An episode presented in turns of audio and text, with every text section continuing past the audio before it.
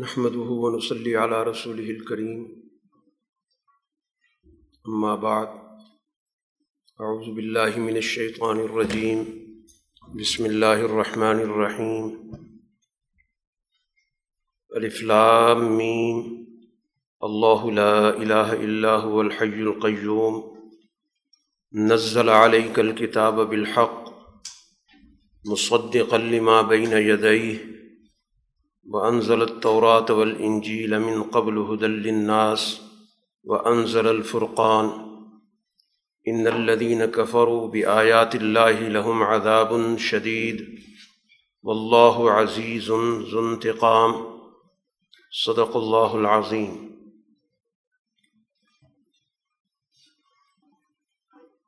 سورہ آل عمران مدنی صورت ہے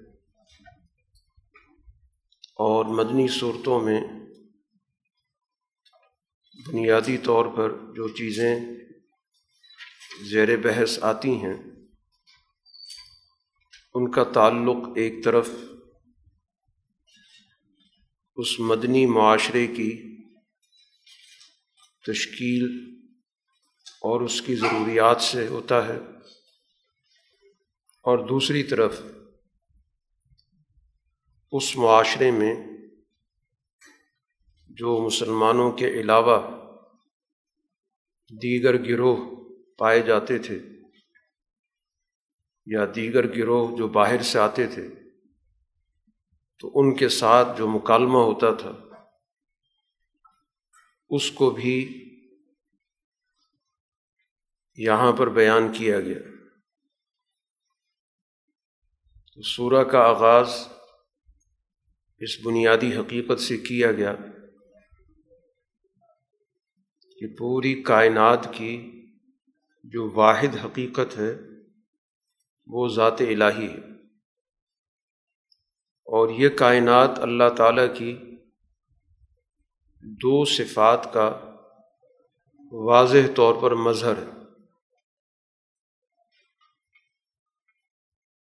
جس کا ذکر پہلی ہی آیت میں کیا گیا کہ اللہ جس کے علاوہ کوئی معبود نہیں، وہ حی ہے، زندہ ہے۔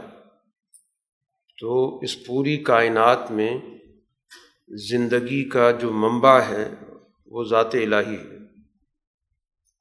اور حی اس ذات کو کہا جاتا ہے، جس پر کبھی بھی کسی بھی صورت میں موت تاری نہیں ہوتی۔ جس کی حیات ذاتی ہوتی۔ دنیا میں تمام چیزوں کی حیات عارضی ہے۔ اور اللہ تعالیٰ کی طرف سے عطا ہے۔ ذاتی حیات کسی کے پاس نہیں۔ دوسری صفت ہے القیوم، کہ پوری کائنات کا نظام قائم کرنے والا ہے۔ پوری کائنات کو تھامنے والا پوری دنیا میں جو ہمیں نظم و ضبط نظر آتا ہے، ہر چیز ایک سسٹم کے ساتھ وجود میں آتی ہے، چلتی ہے، ترقی کرتی ہے۔ تو یہ اللہ تعالیٰ کی صفت قیوم کا مظہر ان دونوں صفات کی جب انسانیت کے ساتھ وابستگی ہوتی ہے تو پھر اس کے نتیجے میں کتابوں کا نزول ہوتا ہے، انبیاء کی آمد ہوتی ہے۔ گویا معاشروں کی زندگی انبیاء کی تعلیمات کے ساتھ جڑی ہوئی۔ کوئی بھی معاشرہ اس تعلیم کے بغیر زندہ نہیں ہو سکتا۔ کوئی بھی معاشرہ ان تعلیمات کے بغیر قائم نہیں ہو سکتا۔ اس کا سسٹم صحیح طور پہ وجود میں نہیں آ سکتا۔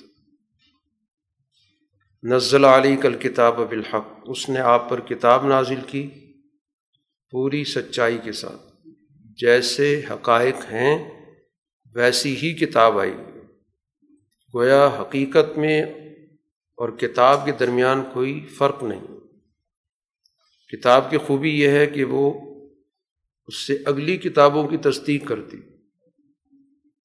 کہ اس دنیا میں جتنی بھی کتابیں اللہ تعالیٰ کی طرف سے آئی ہیں ان تمام کتابوں کی یہ کتاب تصدیق کرتی کیونکہ ان سب کا منبع ذات الہی دنیا کے اندر مختلف افکار جب پیدا ہوتے ہیں، مختلف کتابیں لکھی جاتی ہیں، تو وہ دوسروں کی فکر کی تردید کے بغیر اپنا وجود نہیں منوا پاتی۔ لیکن جو سچی فکر ہوتی ہے، اس کے درمیان کبھی بھی ٹکراؤ نہیں ہوتا۔ دوسری کتاب کی، سچی کتاب کی وہ نفی نہیں کرتی۔ اسی ذات نے تورات نازل کی، انجیل نازل کی اس سے قبل۔ ان کا مقصود بھی انسانوں کی ہدایت تھی۔ اور اسی ذات نے فرقان کو نازل کی۔ تو فرقان در حقیقت انسان کے اندر اللہ تعالیٰ نے ایک صلاحیت رکھی ہے، جس کے ذریعے وہ اچھے اور برے کا امتیاز رکھتا ہے۔ جھوٹ اور سچ کے درمیان فرق پیدا کرتا ہے۔ حق اور باطل کے درمیان اس کے ذریعے فرق ہوتا ہے۔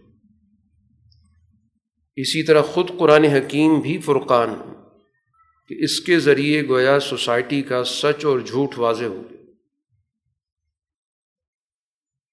تو یہ ساری کتابیں گویا بنیادی طور پر الحی القیوم، ذات کی نمائندہ کتابیں۔ اب ان حقائق کا جو انکار کر رہے ہیں، اللہ کی آیات سے جو انکار کر رہے ہیں، قرآن ان کو سخت قسم کی وعید سناتا ہے کہ ان کے لیے سخت عذاب ہے۔ اللہ تعالیٰ زبردست ہے، غالب ہے اور ایسے لوگوں کو جو اس کتاب کے غلبے کی راستے میں رکاوٹ بنیں گے، تو پھر ان کو یاد رکھنا چاہیے کہ اللہ تعالیٰ ایسے لوگوں سے بدلہ لینے والا اللہ کی ذات پر کوئی چیز بھی مخفی نہیں، نہ زمین میں نہ آسمان اس کا علم محیط ہر ہر چیز پر کوئی بھی چیز اس کے علم سے باہر نہیں کیونکہ ہر چیز مخلوق ہے۔ تو خالق کے علم سے کوئی بھی مخلوق باہر نہیں ہو سکتا۔ وہی ذات ہے جس نے ماؤں کے پیٹ میں تمہارا نین نقشہ بنایا۔ کہ وہ ایک لوتھڑا سا تھا، پھر اسی کے اندر اللہ تعالیٰ نے ایک خوبصورت انسان تخلیق کی۔ جیسے وہ چاہتا ہے۔ بہت ساری شکلیں ہیں اور ہر شکل دوسرے سے مختلف ہے۔ تو یہ اسی کا گویا اس دنیا کے اندر ایک عملی نمونہ موجود کہ اس ذات کی کتنی بڑی قدرت کہ اربوں انسان پیدا ہوئے اور ہو رہے ہیں، لیکن ان کی جو شکل و صورت ہے، اس کو ایک خاص طریقے سے اس نے وجود بخشا ہے۔ تو یہ بذات خود اس بات کی علامت ہے کہ اس پوری کائنات کی مرکزیت الحی القیوم کے پاس تو مانوی طور پر بھی، مادی طور پر بھی۔ اور ظاہری طور پر بھی، باطنی طور پر بھی۔ تمام چیزوں پر اس کا مکمل کنٹرول۔ اس کے علاوہ کسی کی بندگی نہیں ہے اور وہ غالب ہے اور حکمت والا۔ ہر ہر چیز پر اس کا غلبہ ہے۔ اور یہ غلبہ حکمت اور دانش کا ہے۔ ایک جبر کا غلبہ ہوتا ہے، لیکن اللہ کا جو غلبہ ہے وہ حکمت کا غلبہ ہے۔ وہی ذات ہے جس نے آپ پر اس کتاب کو نازل کیا۔ اب اس کتاب کے اندر دو طرح کی آیات ہیں۔ ایک وہ آیات ہیں جن کو محکم کہتے ہیں، جن کا معنی بالکل واضح ہے۔ ان کو قرآن حکیم کہتا ہے کہ یہ اس کتاب کی اصل ہے۔ قرآن حکیم کی جو اصل بنیاد ہے، وہ محکم آیات ہیں جن پر انسانوں کے عقائد کی تعمیر ہوتی ہے، جن کی روشنی میں وہ اپنی زندگی کو تشکیل دیتا ہے، جن کی روشنی میں معاشرہ بنتا ہے، جن کے ذریعے سوسائٹی تعمیر و ترقی کے دور سے گزرتی ہے۔ یہ بنیادی چیزیں یعنی جو دو ٹوک ہیں، فیصلہ کن ہیں، واضح ہیں۔ اور دوسری بھی آیات ہیں۔ ان کو کہا جاتا ہے متشابہات۔ یعنی ان کے اندر ان کا جو مفہوم ہے، اس مفہوم تک انسانی ذہن کی براہ راست جو رسائی ہے، اس درجے کی نہیں۔ کیونکہ بہت سارے کائناتی حقائق ایسے ہیں کہ اس انسانی ذہن سے وہ بہت بالا تر۔ اس لیے ہر انسان ان تک رسائی حاصل نہیں کر پاتا۔ کیونکہ ہر آدمی کی جو صلاحیت ہے، وہ اپنے ماحول کے اعتبار سے، علم کے اعتبار سے محدود ہوتی ہے۔ تو اب ایسی صورت کے اندر ان آیات کو جاننے کے لیے ایک بہت بڑے علم کی ضرورت ہوتی لیکن یہ آیات ایسی نہیں ہیں کہ ان کا تعلق کوئی سماج کی تعمیر و تشکیل سے، ان کا تعلق کائنات کے حقائق سے ہے۔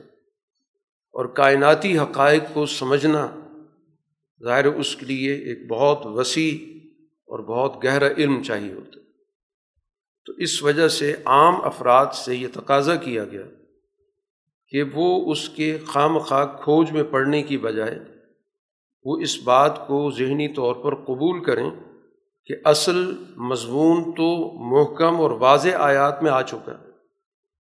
جن کی روشنی میں اپنی زندگی بسر کرنی۔ اب یہ جو حقائق ان کے اندر بیان کیے گئے، وہ ہماری دس رس سے باہر ہے اب ہوتا کیا ہے کہ سوسائٹی کے اندر کچھ ایسے عناصر ہوتے ہیں جن کے دلوں کے اندر کجی ہوتی۔ یہ ہمیشہ ایسی آیات کے پیچھے جاتے ہیں، پیروی کرتے ہیں، جن کے اندر آپس میں بہت ساری چیزیں ملی جلی ہوتی اور مقصد ان کا صرف گمراہی پھیلانا ہوتا ہے، فتنہ پھیلانا ہے۔ اور اس قرید میں رہنا کہ ہم اس کا کوئی مطلب معلوم کریں حالانکہ ان کی جو اصل حقیقت ہے، ان آیات کی، وہ اللہ کے علم ہے۔ کہ اصل حقیقت ہے کیا؟ جو علم کے اندر رسوخ رکھتے ہیں، وہ ان آیات کی حقانیت کو پوری طرح سمجھتے ہیں۔ اس لیے وہ کہتے ہیں ہم اس پر پورا ایمان رکھتے ہیں۔ مثلاً اللہ تعالیٰ کی ذات کے حوالے سے کئی چیزیں ایسی ہیں جو انسان کے علم سے بالکل باہر ہیں۔ قرآن نے اللہ کے ہاتھ کا ذکر کیا۔ لیکن دوسری طرف یہ حقیقت ہے کہ اللہ تعالیٰ کا کوئی اس طرح کا جسمانی وجود نہیں ہے کہ اس کے لیے ہم اس ہاتھ کا تصور کر سکیں۔ کیونکہ جو بھی ہاتھ ہوگا ایک محدود شکل میں ہوگا اور اللہ تعالیٰ کی ذات لا محدود لیکن قرآن نے ہاتھ کا ذکر کیا ہے تو یہ متشابہ چیز ہے۔ اس لیے ہم اس کی حقیقت تک نہیں پہنچ سکتے۔ چنانچہ امام مالک رحمۃ اللہ علیہ نے اس طرح کی آیات کے بارے میں ایک بڑی جامع بات کی کہ ایسے الفاظ کا معنی تو ہمیں پتہ ہے۔ ایسا نہیں کہ معنی نہ پتہ ہو کہ ہاتھ کسے کہتے ہیں، چہرہ کسے کہتے ہیں، گرفت کس کو کہتے ہیں۔ لیکن اس کی جو کیفیت ہے وہ ہمارے علم سے باہر۔ اور اس میں مزید قرید کرنا یہ بدعت اس کے اندر زیادہ پڑھنے کی ہمیں ضرورت ہی نہیں، کیونکہ ہماری وہاں تک رسائی ہو نہیں سکتی۔ تو اس طرح کی آیات متشابہ کہلاتی ہیں، لیکن ان سے معاشرے کی تشکیل و تعمیر کا کوئی تعلق نہیں۔ جن کا تعلق انسانی اخلاق سے ہے، انسانی سماج سے ہے، انسانی معاشرے کی دیگر شعبوں سے ہے وہ آیات بالکل واضح تو جو راسقین فی العلم ہے وہ یہ کہتے ہیں ہم اس پر ایمان لائے تمام آیات ہمارے رب کی طرف سے ہیں۔ اور ان آیات سے صحیح معنوں میں جو علم حاصل کرتے ہیں، جو سمجھ حاصل کرتے ہیں، وہ صرف اہل عقل کرتے ہیں۔ جن کے اندر اعلیٰ درجے کا عقل و شعور ہوتا ہے، وہ ہر چیز کو اپنی جگہ پر رکھ کے اس کو جان لیتے ہیں کہ اس کی نوعیت کیا ہے اور کس حد تک ادراک ہو سکتا ہے، کس حد تک نہیں ہو سکتا۔ اور پھر ان کی یہ دعا بھی ہوتی ہے کہ اے ہمارے رب، ہمارے دلوں کو اس بات کے بعد کہ تو ہمیں ہدایت دے چکا ہے، ہمیں پھیر نہیں اس کے اندر کوئی ٹیڑھ نہ آ جائے۔ ہمیں اپنی طرف سے رحمت عطا کر۔ تو یقیناً سب کچھ تو ہی عطا کرنے والا۔ اے ہمارے رب تو اس دن جس میں کوئی شبہ نہیں، تمام لوگوں کو جمع کرنے والا۔ اور یقیناً تو اپنے وعدے کی کبھی خلاف ورزی نہیں کرتا۔ اب یہ جو انکار کرنے والے عناصر ہیں، ان کے انکار کی جو سب سے بڑی وجہ ہے، قرآن حکیم اس کی نشاندہی کرتا۔ ہے یا مال و دولت ہوتا ہے، جس کی وجہ سے وہ حقائق سے انحراف کرتے یا ان کے پاس کوئی بڑا جتھا ہوتا ہے، برادری ہوتی ہے، اولاد ہوتی اس کی بنیاد پر ان کے اندر بڑائی کا زوم پیدا ہوتا ہے۔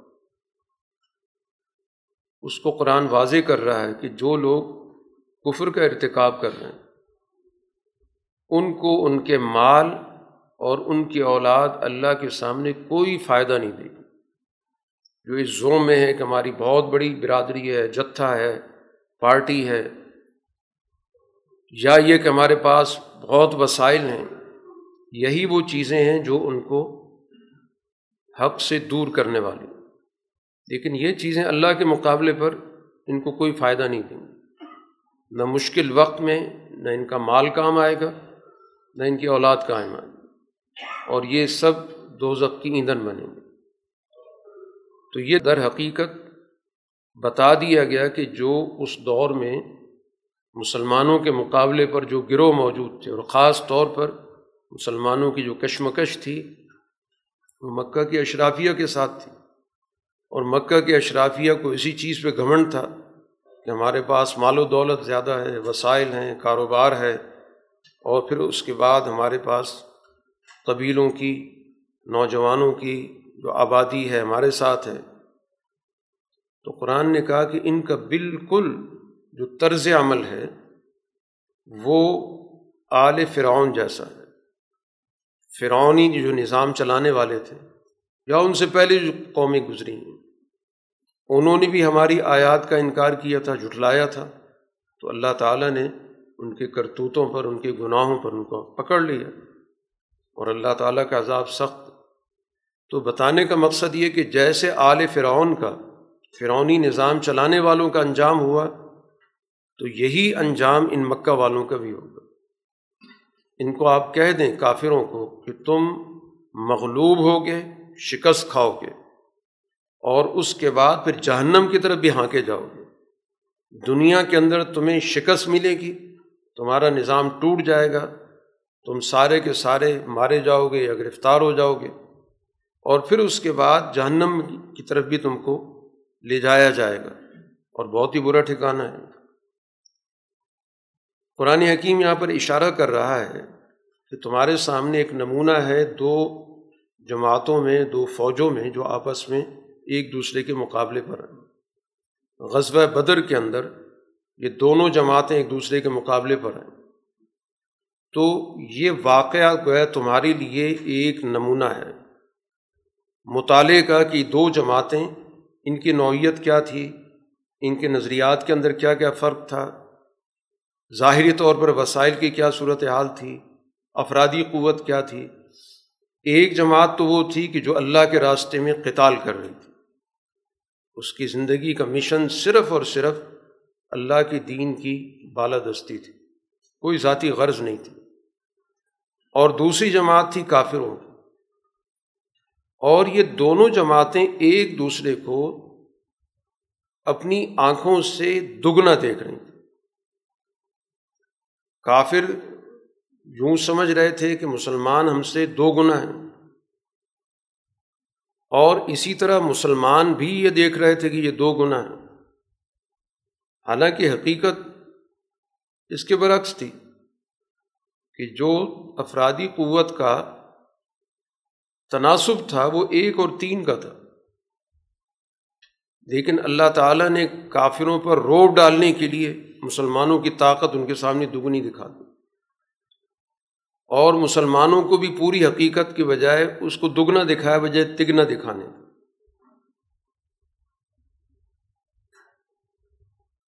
اللہ عید بن اللہ تعالیٰ اپنی مدد سے تائید دیتا ہے، طاقت دیتا ہے جس جماعت کے بارے میں وہ چاہتا ہے۔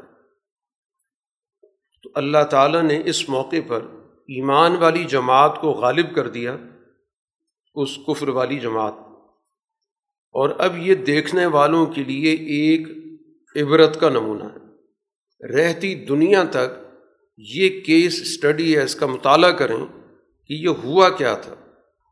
کیا طاقت تھی جس کی بنیاد پر اس ایمان والی جماعت نے اپنے سے برتر قوت کو مغلوب کر لیا۔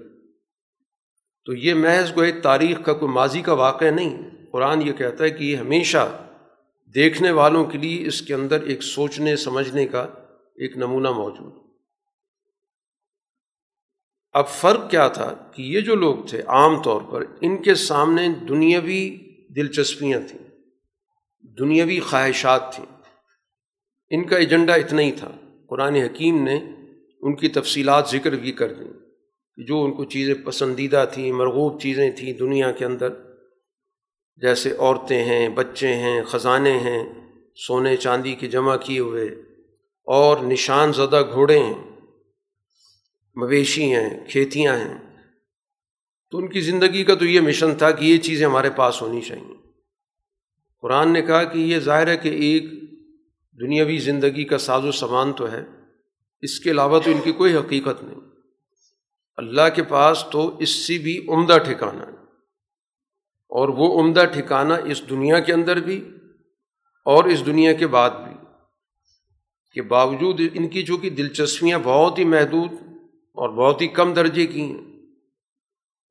اور جو ایمان والی جماعت ہے، اس کے سامنے پورے دین کا غلبہ ہے۔ کل انسانیت کی ترقی ہے، کمزور لوگوں کے حقوق کی پاسداری ہے۔ اس لیے ان کو اللہ تعالیٰ نے اس سے بھی کہیں بڑا انعام دیا کہ نہ صرف پہلے درجے میں قریش پہ غلبہ عطا کیا، اگلے درجے میں قیصر و کسرا پہ غلبہ عطا کیا اور ایک عالمی طاقت ان کو بنا دیا۔ اور پھر اس دنیا کے بعد اگلے جہان کے اندر تو اس سے بھی بڑے ان کے لیے ٹھکانے موجود ہیں۔ اس لیے آپ ان سے کہہ دیں کہ کیا میں تم کو اس سے بہتر چیز نہ بتاؤں۔ یہ تو وقتی چیزیں ہیں جو تمہارے ذہنوں کے اندر موجود ہیں۔ اور انہی چیزوں کی وجہ سے تمہارے آپس میں بھی تعلقات خراب ہوتے ہیں، جھگڑے ہوتے ہیں تنازع ہوتے ہیں۔ کہ زیادہ سے زیادہ ان چیزوں پہ قبضہ کیا جائے۔ جو تقوی اختیار کرنے والی جماعت ہے، ان کے لیے ان کے رب کے یہاں ایسے باغات ہیں جن کی نیچے نہریں بہتی ہوں گی۔ اس میں ہمیشہ رہیں گے اور ان کو بڑے پاکیزہ قسم کے جوڑے دیے جائیں جن کے ساتھ وہ زندگی بسر کریں گے کہ ان کے اندر کسی قسم کی گندگی نہیں ہوگی، بد اخلاقی نہیں ہوگی، کوئی باطنی کجی نہیں ہوگی، کوئی ظاہری خرابی نہیں ہوگی۔ جو ایک انسان کو ایک مثالی جوڑا تصور کر سکتا ہے انسان اپنے ذہن میں، تو ان کو وہاں پر مثالی جوڑے دیے جائیں گے۔ اور اللہ تعالیٰ کی رضامندی یہ سب سے برتر ہے۔ اللہ تعالیٰ اپنے بندوں کو دیکھنے والا ہے۔ تو اب یہ جو ایمان والی جماعت ہے، عدل والی جماعت ہے، اس کا قرآن تعارف کرا رہا ہے کہ یہ وہ لوگ ہیں جو یہ اللہ سے دعا کرتے ہیں کہ ہمارے رب ہم ایمان لائے، ہمارے گناہوں کو بخش دے، ہمیں آگ کے عذاب سے بچا لے۔ اب ان کے اندر اعلیٰ اخلاق کون کون سے ہیں؟ ایک خلق ان کے اندر صبر کا ہے۔ جماؤ کا ہے، ثابت قدمی کا ہے، مزاحمت کا ہے، مشکلات کا مقابلہ کرنے کا ہے۔ چھڑ دل قسم کے لوگ نہیں ہیں، مشتعل مزاج لوگ نہیں ہیں۔ استقامت رکھنے والے ہیں، سچے لوگ ہیں۔ اللہ تعالیٰ کے ہر حکم کو پورا کرنے والے ہیں۔ ایسا نہیں کہ کوئی حکم پورا کیا، کوئی چھوڑ دی۔ اور وسائل کو سوسائٹی میں خرچ کرنے والے وسائل پر قبضہ کر کے بیٹھنے والے نہیں ہیں۔ ان کا مزاج یہ ہے کہ جو کچھ ہمارے پاس موجود ہے، اس میں ہم دوسروں کو شریک کریں۔ تو معاشرتی طور پر اعلیٰ اخلاق و اقدار کے مالک ہیں اور اس کے ساتھ ساتھ اپنے رب سے بھی ان کا تعلق ہے کہ شہری کے وقت وہ اللہ سے رجوع کرتے ہیں اور اپنے گناہوں کی بخشش مانگتے ہیں۔ اور اس موقع پر بخشش مانگنے کا بنیادی مقصد یہ کہ وہ اس بات کا فیصلہ کرتے ہیں کہ ہم گزشتہ غلطیوں کا اعادہ نہیں کریں گے اور آئندہ کی زندگی، پچھلی زندگی سے ہماری بہتر ہوگی، کیونکہ استغفار کے اندر آئندہ کے لیے بہتری کا عزم ضروری ہے۔ جیسے پچھلی چیزوں پر ندامت، پشیمانی، احساس اس بات کا کہ اس کام کو نہیں ہونا چاہیے، تو اس کا یہ لازمی حصہ یہ بھی ہے کہ مستقبل کے لیے یہ عزم کہ ہم نے اب اس غلطی کو دوبارہ دہرانا نہیں، تاکہ اگلے دن کا آغاز وہ پورے عزم کے ساتھ اور پورے یقین کے ساتھ کریں۔ اب یہ سارا جو نظام ہے اس جماعت کا، یہ در حقیقت اس پورے کائناتی نظام کے ساتھ یہ جماعت جڑی ہوئی۔ اسی وجہ سے اللہ تعالیٰ نے یہاں پر اس شہادت اور گواہی کا ذکر کیا کہ اللہ تعالیٰ کی سب سے پہلے تو اپنی گواہی اپنے ذات کے بارے میں، کہ اس کے علاوہ کوئی معبود نہیں۔ پھر اس گواہی کے اندر ملائکہ بھی شریک ہے وہ پورا کا پورا جو اوپر کائناتی نظام ہے، جو آسمانوں کا نظام، پھر اس کے بعد زمین کا نظام تکوینی طور پہ چلاتا ہے، وہ بھی اس بات کی گواہی دیتا ہے۔ اور پھر اہل علم جو دنیا کے اندر موجود ہے یہ سب گویا کہ ایک ہی چیز پر متفق ہیں، سب کی ایک گواہی ہے۔ اور گواہی اس بات کی ہے کہ اللہ کی ذات عدل پر قائم۔ اللہ کی ذات کی یہ صفت آسمانوں میں بھی ہے، زمین میں بھی ہے۔ تو گویا عدل کا قیام، یہ ان کی زندگی کا مشن ہے اور اللہ کی ذات کے بارے میں بھی ان کا عقیدہ یہی ہے۔ کہ وہ بھی عدل پر قائم ہے، اس کے سارے فیصلے عدل و انصاف پر مبنی۔ اور اس دنیا کے اندر انبیاء جو شریعتیں لے کر آتی ہیں، وہ بھی عدل کی شریعتیں ہوتی ہیں۔ اس ذات کے علاوہ کوئی اس قابل نہیں کہ اس کی بندگی کی جائے۔ وہ ذات غالب بھی ہے، حکمت والا بھی ہے۔ اب دنیا کے اندر جو اللہ کے نزدیک پسندیدہ دین ہے، جو نظام زندگی ہے، وہ اسلام ہے۔ اللہ نے تمام انبیاء کو جس مشن پر بھیجا ہے وہ مشن اسلام ہے۔ یہ اس کے بعد لوگ اسلام سے انحراف کر کے فرقے بناتے ہیں۔ اور فرقہ بنانے والے کوئی جاہل لوگ نہیں ہوتے۔ قرآن کہتا ہے یہ وہ لوگ ہوتے ہیں جن کے پاس کتاب ہوتی ہے اور جن کے پاس علم ہوتا ہے۔ کتاب اور علم کے نام سے ہی معاشرے کے اندر ہمیشہ لڑائی ہوتی ہے۔ فرقے پیدا ہوتے ہیں۔ دعویٰ ہوتا ہے کہ اصل کتاب تو ہم سمجھتے ہیں، ہم زیادہ دوسرے سے علم رکھتے ہیں۔ دوسروں کو گویا کتاب اور علم کا ناواقف قرار دیتے ہیں۔ اور اصل وجہ کوئی علمی بحث نہیں ہوتی۔ اصل چیز یہ ہوتی کہ ان کے درمیان باہمی حسد ہوتا ہے۔ یہ فرقے جو پیدا ہوتے ہیں، یہ حسد سے پیدا ہوتے ہیں۔ کہ ایک فرقہ دوسرے کو قبول کرنے کے لیے تیار نہیں ہوتا۔ ایک شخصیت کا دوسری شخصیت سے ٹکراؤ ہو گیا۔ اس نے کتاب کے نام پر، علم کے نام پر اپنا فرقہ کھڑا کر لیا۔ تو یہ سارے فرقے در حقیقت کتاب کے عنوان سے بنتے ہیں، علم کے عنوان سے بنتے ہیں۔ اور باہمی حسد کی بنیاد پر ہوتے ہیں۔ کوئی علمی بحث کی بنیاد پر نہیں ہوتی کوئی ان کے درمیان کو اصل کوئی فکر کے حوالے سے وہ اختلاف رائے نہیں ہوتا۔ اصل جو اختلاف ہے وہ ان کے درمیان مفادات کا ہے۔ صرف اور صرف اپنی بالادستی کا اپنی شناخت کا ہے۔ اس شناخت کے ذریعے مفادات کے حصول کا ہے۔ تو دین اسلام سے جتنی بھی انحرافات ہوئے وہ فرقے بنے۔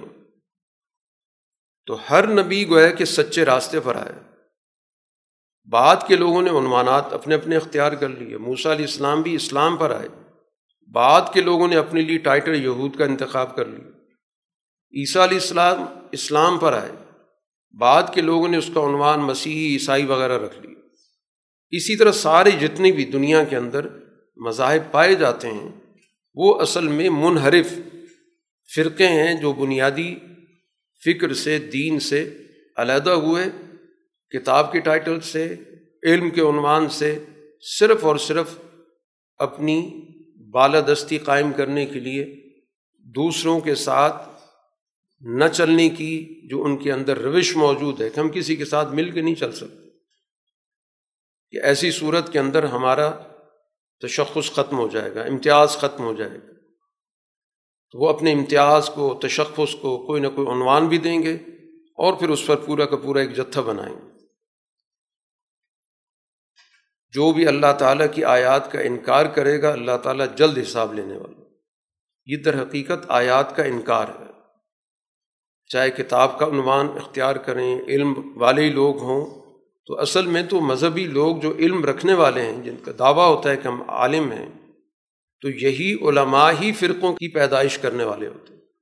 تو قرآن حکیم جس کو آیات کے انکار سے تعبیر کر رہے یہ بھی کہا، اگر یہ آپ کے ساتھ بحث کرتے ہیں تو آپ ایک بڑی اصولی بات بتا دیں کہ میں نے اپنا رخ اس ذات کی طرف کر لیا ہے جو اللہ کی ذات ہے، میں نے بھی اور میرے پیروکاروں نے بھی۔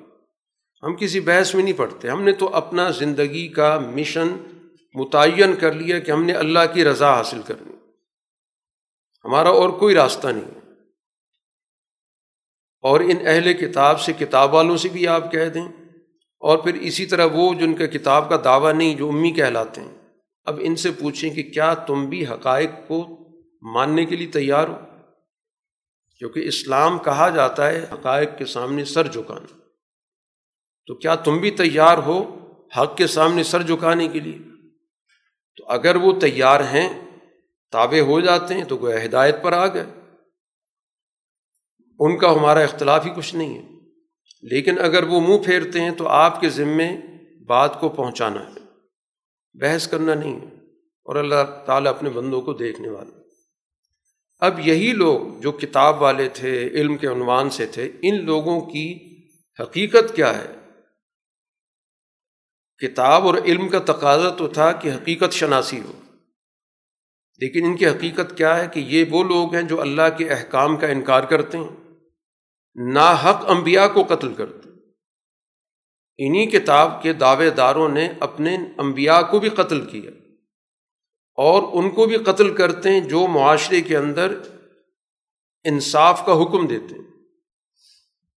یہ انصاف دشمن ہیں اور اللہ تعالیٰ کی طرف سے آنے والے امبیا کے دشمن ہیں اور دعوے دار ہیں کہ ہم کتاب والے ہیں، ہم علم والے ہیں۔ ان کو دردناک عذاب کی خوشخبری سنا دیں۔ یہ وہ لوگ ہیں کہ جن کی دنیا اور آخرت میں اعمال ضائع ہو گئے۔ جو بھی رسمی نیکیاں کرتے ہیں، اس کی کوئی حقیقت نہیں۔ ان کا کوئی مددگار نہیں۔ کیا آپ نے ان کو دیکھا؟ ان میں سے جن کے پاس کتاب کا کچھ حصہ موجود ہے، کچھ علم موجود ہے، ان کو دعوت دی جاتی ہے کتاب اللہ کی طرف آؤ، تاکہ اللہ تعالیٰ تمہارے درمیان فیصلہ کر دے۔ کہ اصل بات کیا ہے، حقیقت کیا ہے، سچ کیا ہے، جھوٹ کیا ہے۔ لیکن ان میں سے ایک فریق منہ پھیر کے چل پڑتا، اعراض کرتا ہے کہ ہم اس کی طرف نہیں آنا چاہتے۔ وہ سچائی کی طرف آنا ہی نہیں چاہتے، دعویٰ ان کا یہ کہ ہم کتاب والے۔ اور یہ گھمنڈ کس لیے ان کے اندر پیدا ہوا؟ کہ یہ یہ کہتے ہیں کہ ہمیں تو آگ چھو ہی نہیں سکتی۔ ہم نے تو گویا کہ گارنٹی لے لی ہے کہ ہم جو مرضی کرتے رہیں، ہم کبھی بھی جہنم میں نہیں جائیں گے۔ ہاں کچھ گنتی کے چند دن ہو سکتا ہے چلے جائیں۔ اور یہ ان نے ایک کیلکولیشن کی ہوئی تھی ان چالیس دنوں کی کہ جس دوران ان کے بڑوں نے دنیا کے اندر بچھڑے کی پوجا کی تھی۔ وہ کہتے ہیں، وہ ایک جرم ہے ایسا کہ اس کی اگر کوئی سزا ہوئی بھی تو وہ ان چند دنوں کی ہوگی، ورنہ اس کے بعد سوال ہی پیدا نہیں ہوتا، جو مرضی ہم کرتے رہیں۔ تو یہ ہوتی فاسد مذہبی ذہنیت کہ جس کا تعلق نہ سچے فکر سے ہوتا ہے اور نہ اس کا تعلق کسی حسن عمل یا حسن اخلاق سے ہوتا ہے۔ بس ایک گھمنڈ ہے کہ ہم فلاں مذہب سے تعلق رکھتے ہیں اور جنت ہماری ہے اور جہنم سے تو کسی صورت میں ہمارا کوئی تعلق ہی نہیں۔ قرآن کہتا ہے کہ ان کو دین کے اندر ان چیزوں نے دھوکے میں ڈالا ہے جو خود گھڑی ہوئی ہیں۔ انہوں نے اپنا جو دین بنا رکھا ہے، اس میں کچھ باتیں تو صحیح ہیں اور بہت سارا حصہ وہ ہے جو ان کا اپنا گھڑا ہوا ہے۔ اپنا خود ساختہ ہے، خواہشات ہیں، مفادات ہیں۔ اس کو بھی ان نے دین کا حصہ بنا دیے۔ اور یہی وہ حصہ ہے جس کی وجہ سے یہ دھوکے میں پڑے ہوئے اس وقت ان کی کیا کیفیت ہوگی، کیا حال ہوگا جب ان کو ہم جمع کریں گے، اس دن، جس دن میں کوئی شک نہیں۔ ہر فرد کو پورا پورا جو اس کا کرتوت ہے، جو اس کا کام ہے، اس کے مطابق اس کو پورا پورا نتیجہ ملے گا۔ اور کسی قسم کی کوئی زیادتی نہیں ہوگی۔ اس کے بعد ایک دعا کی صورت میں اس کا ذکر کیا گیا کہ اس وقت رسول اللہ صلی اللہ علیہ وسلم جو مدینہ میں موجود ہیں، اب یہ دنیا کے اندر ایک بہت بڑی تبدیلی آنے والی ہے۔ جو دنیا کے اختیارات ہیں، دنیا کی طاقت ہے، دنیا کی حکومت ہے، اب وہ ان اقوام سے جو بظاہر اپنے آپ کو پچھلی کتابوں سے جڑا ہوا کہتی ہیں۔ ان سے اقتدار منتقل ہونے والا ہے رسول اللہ صلی اللہ علیہ وسلم اور آپ کی جماعت کی طرف۔ اس لیے اہل ایمان کو گویا ذہنی طور پر اس کام کے لیے تیار کیا جا رہا ہے ایک دعا کی صورت میں کہ آپ یہ کہہ دیں کہ اے اللہ، سلطنت کے مالک، تو سلطنت دیتا ہے، حکومت دیتا ہے، جس کو چاہتا ہے۔ اور جس سے چاہتا ہے سلطنت چھینتا ہے۔ کیسر و کسرا سے اب سلطنت چھینی جا رہی ہے اور رسول اللہ صلی اللہ علیہ وسلم کی جماعت کو ملنے والی۔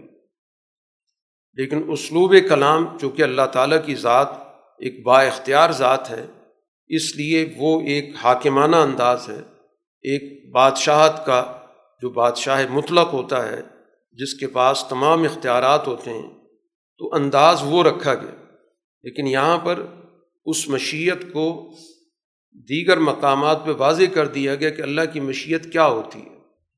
کس بنیاد پر اللہ تعالیٰ دنیا میں حکومت عطا کرتا ہے اور کس بنیاد پر حکومتیں واپس لیتا ہے۔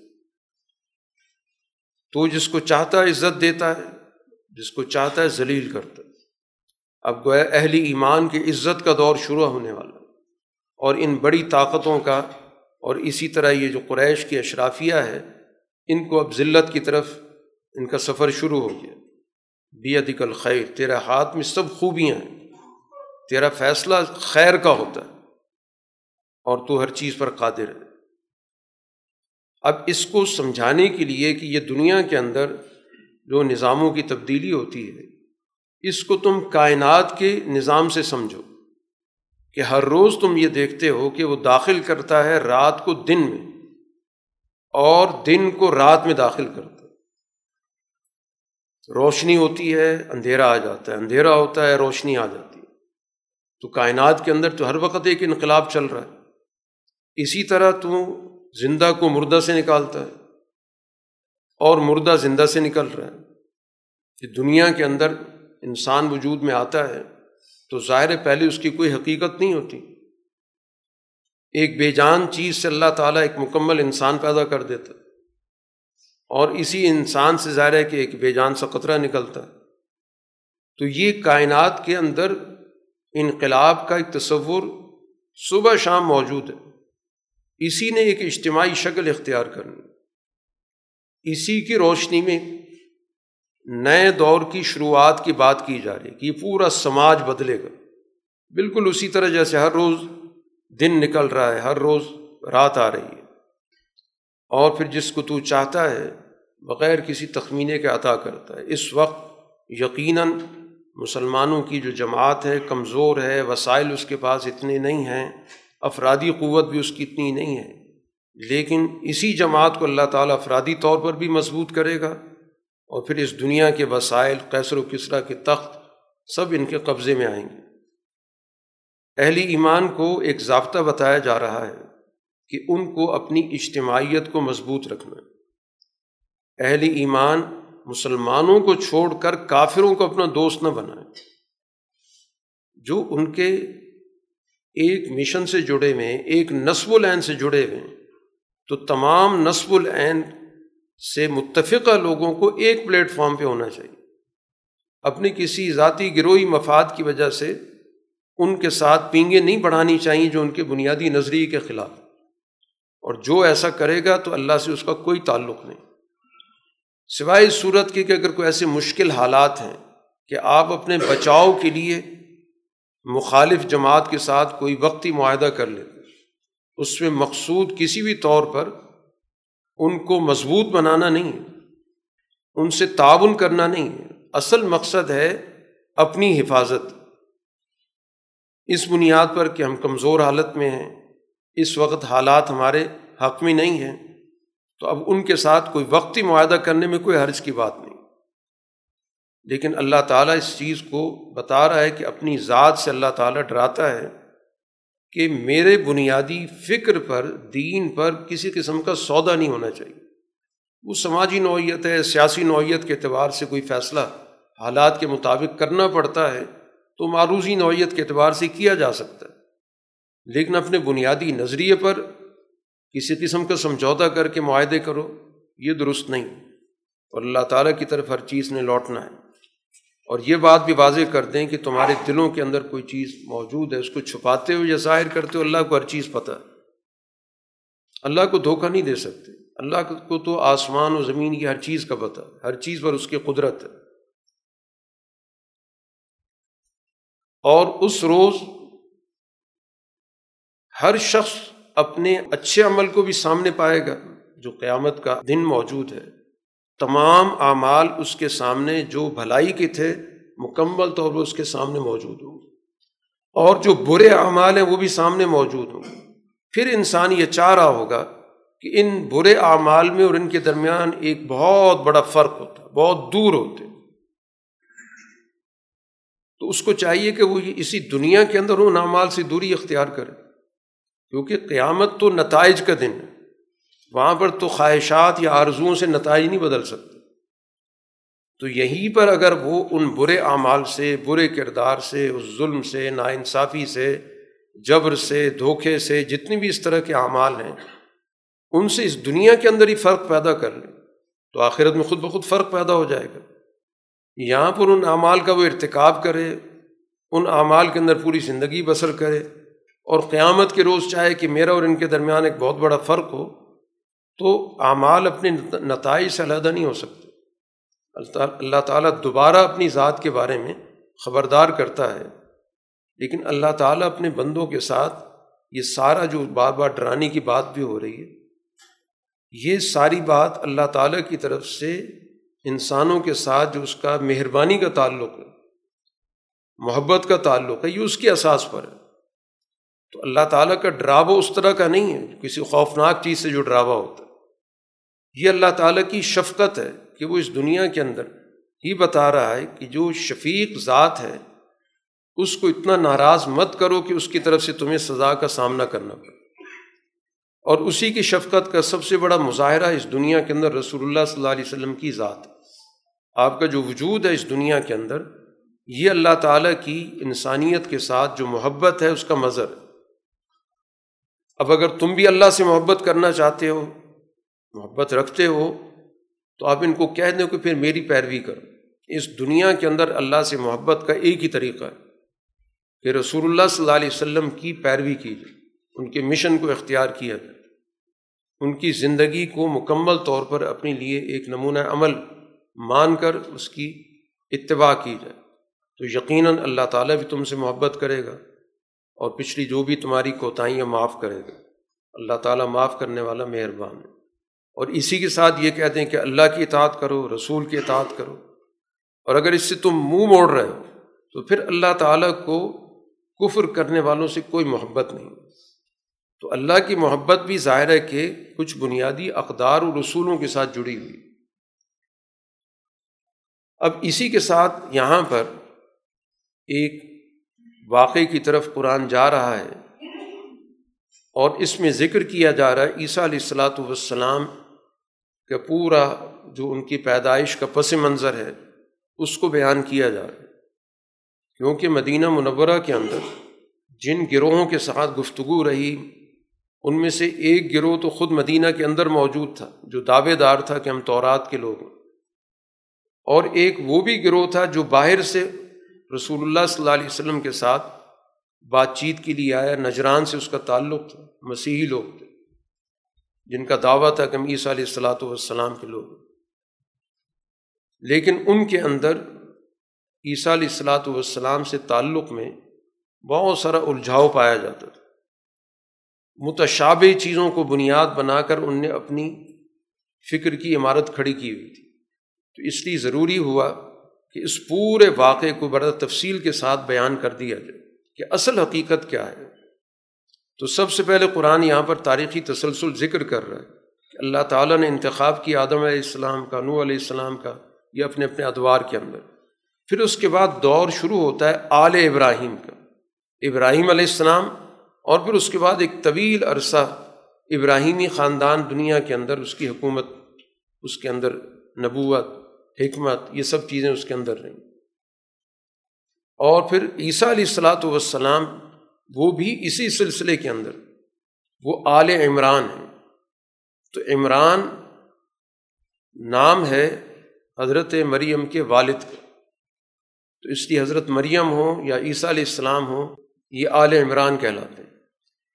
آدم علیہ السلام کو اپنے دور میں نو علیہ السلام کو اپنے دور میں، آل ابراہیم کو اپنے دور میں، آل عمران کو اپنے دور میں، اس دور میں ان کو سب سے زیادہ فوقیت اور فضیلت اللہ کی طرف سے عطا ہوئی۔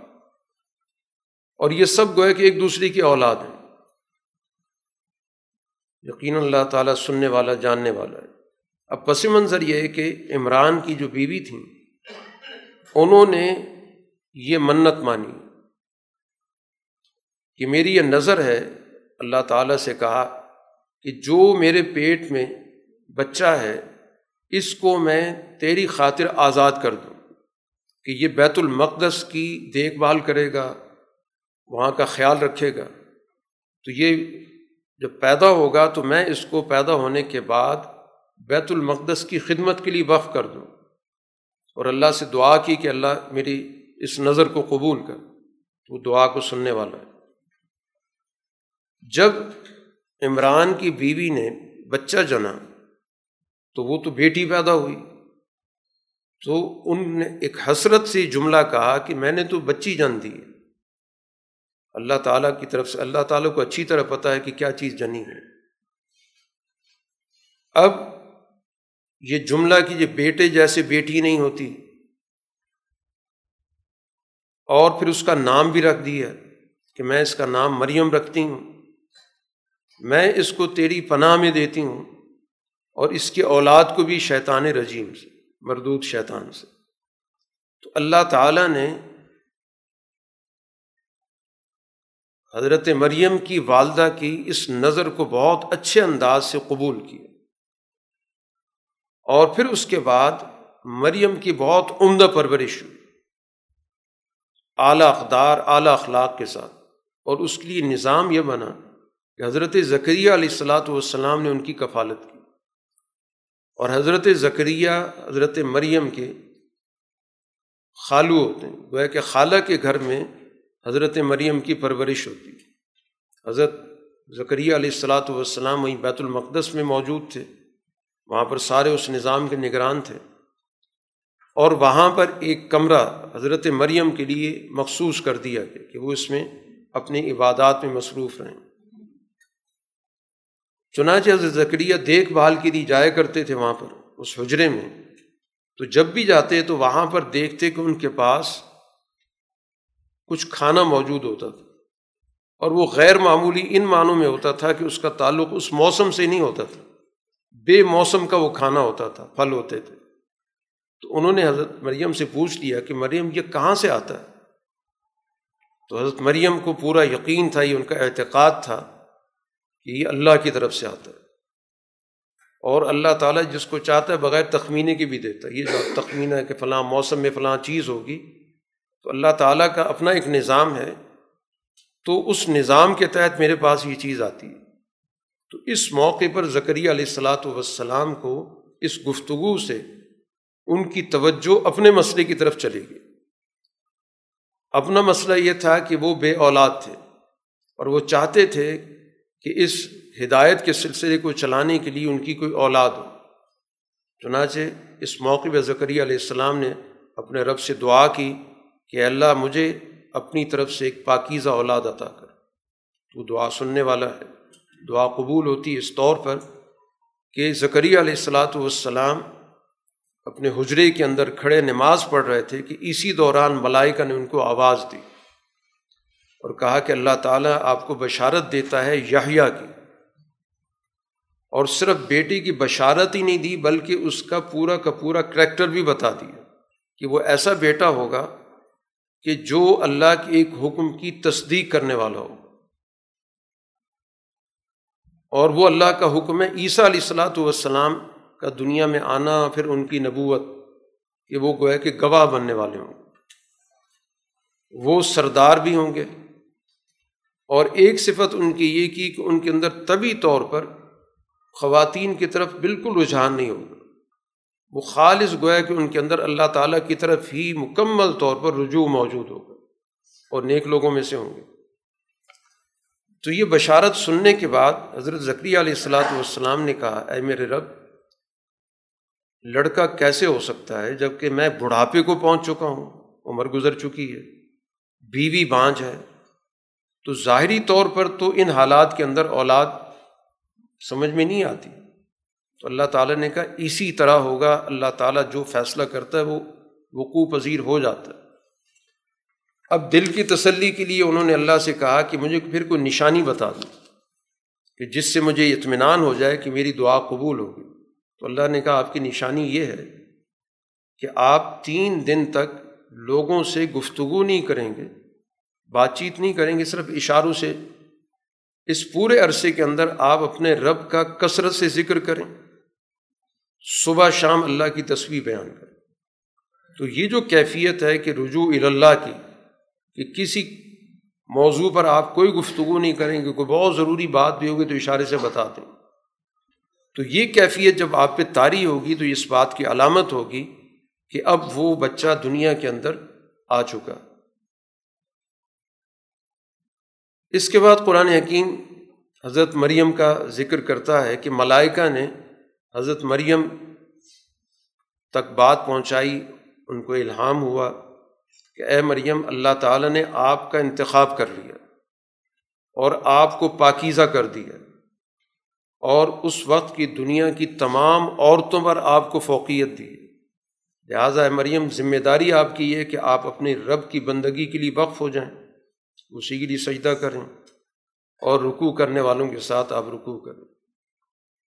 درمیان میں رسول اللہ صلی اللہ علیہ وسلم کو مخاطب کر کے اللہ تعالیٰ کہتا ہے کہ یہ غیب کی خبریں ہم نے آپ کو بتائیں آپ کے پاس تو یہ باتیں نہیں پتہ تھیں۔ نہ ظاہر آپ کا نہ ایسے لوگوں سے کوئی رابطہ تھا، نہ واسطہ تھا جن کو ان واقعات کا پتہ ہو۔ یہ براہ راست ہم آپ کو بتا رہے ہیں۔ اور دو چیزوں کا قرآن حکیم نے یہاں پر ذکر کیا کہ جب حضرت مریم کی والدہ حضرت مریم کو بچپن میں جب وہ چلنے پھرنے کے قابل ہو گئی تھیں، ان کو لے کر گئیں تو وہاں پر بیت المقدس کے اندر جو مجاور تھے، ان میں سے ہر ایک چاہتا تھا کہ بچے کی وہ پرورش کرے۔ تو ان کے درمیان ظاہر بحث مباحثہ شروع ہو گیا۔ ہر ایک کہتا تھا کہ میں اس بچی کا خیال رکھوں گا۔ اور اللہ تعالیٰ کا منشا یہ تھا کہ براہ راست حضرت ذکیہ کے پاس وہ رہیں۔ تو اس موقع پر جھگڑے کو نمٹانے کے لیے انہوں نے یہ فیصلہ کیا تھا کہ چلتے پانی کے اندر قلم ڈالے جائیں۔ تو پانی کے رخ کی طرف تو قلم ظاہر چلے گا۔ جو قلم مخالف سمت کی طرف ہوگا، پانی کی سمت کی طرف نہیں جائے گا، تو جس کا قلم ہوگا وہ اس کی دیکھ بھال کرے گا۔ تو اس طرح گویا کہ ایک قرآن اندازی کے ذریعے اس مسئلے کو حل کیا گیا۔ تو حضرت ذکریہ کا جو قلم تھا وہ پانی کی سمت نہیں چلا، وہ مخالف سمت رہا۔ تو فیصلہ ہو گیا کیونکہ پہلے طے کر لیا گیا تھا۔ تو رسول اللہ صلی اللہ علیہ وسلم سے کہا جا رہا ہے کہ آپ تو اس وقت موجود نہیں تھی جب یہ بحث ہو رہی تھی۔ ملائکہ نے حضرت مریم کو اگلی بات بھی بتائی کہ اللہ تعالیٰ آپ کو یہ بھی بشارت دیتا ہے کہ آپ کو اللہ تعالیٰ کی طرف سے ایک حکم عطا ہوگا۔ اس کے حکم سے ایک بیٹا ہوگا جس کا نام مسیح ہوگا عیسب نے مریم۔ اور دنیا میں اس کی بہت وجاہت ہوگی، آخرت میں بھی اس کی وجاہت ہوگی۔ اور اللہ تعالیٰ کے مقربین میں سے ہوگا۔ وہ لوگوں سے ماں کی گود میں بھی گفتگو کرے گا۔ اور جب بڑی عمر کا ہو جائے گا تو اس وقت بھی گفتگو کرے گا یعنی اس کو اللہ تعالیٰ لمبی عمر بھی دے گا، نیک لوگوں میں سے ہوگا۔ جب یہ بشارت حضرت مریم نے سنی تو اس پہ ظاہر ہے ان کا فطری سوال تھا کہ اے میرے رب، میری اولاد کیسے ہو سکتی ہے کہ جبکہ کسی انسان نے مجھے ہاتھ نہیں لگایا؟ دوسری جگہ پہ قرآن نے وضاحت بھی کی کہ نہ میرا کوئی نکاح ہوا ہے اور نہ میں کوئی بدکار عورت ہوں۔ تو فرشتے نے جواب دی، اللہ تعالیٰ کی طرف سے جواب آیا کہ اسی طرح ہی اللہ تعالیٰ پیدا کرے گا۔ اور جب اللہ تعالیٰ کسی کام کا فیصلہ کر لیتا ہے تو وہ فیصلہ سنا دیتا ہے، وہ چیز ہو جاتی ہے۔ اور وہ جو آپ کا بیٹا ہوگا، اس کو اللہ تعالیٰ کتاب کی تعلیم بھی دے گا، حکمت کی تعلیم بھی دے گا اور اس وقت کی جو دو بڑی کتابیں ہیں تو رات و انجیل کی بھی تعلیم دے گا، وہ ایسا رسول ہوگا جس کی بے ست بنی اسرائیل کی طرف ہوگی۔ اور وہاں بنی اسرائیل کی طرف مبوس ہو کر وہ واقعتاً جو اللہ کا پیغام ان تک پہنچائیں گے کہ میں تمہارے پاس اللہ کی ایک نشانی لے کر آیا ہوں۔ اس دور کے تقاضے کے مطابق ان کو اللہ تعالیٰ نے کچھ معجزات بھی دیے کہ میں تمہارے سامنے مٹی سے ایک پرندے کی شکل بناؤں گا۔ اور پھر میں اس میں پھونک ماروں گا تو وہ پرندے کی طرح اڑنے لگ جائے گا۔ اللہ تعالیٰ مجھے یہ صلاحیت بھی دے گا کہ جو مادر ذات اندھا ہے، اس کی شفا میرے ہاتھ پہ ہوگی۔ جو برس کا مریض ہے، اس کو بھی شفا ملے گی۔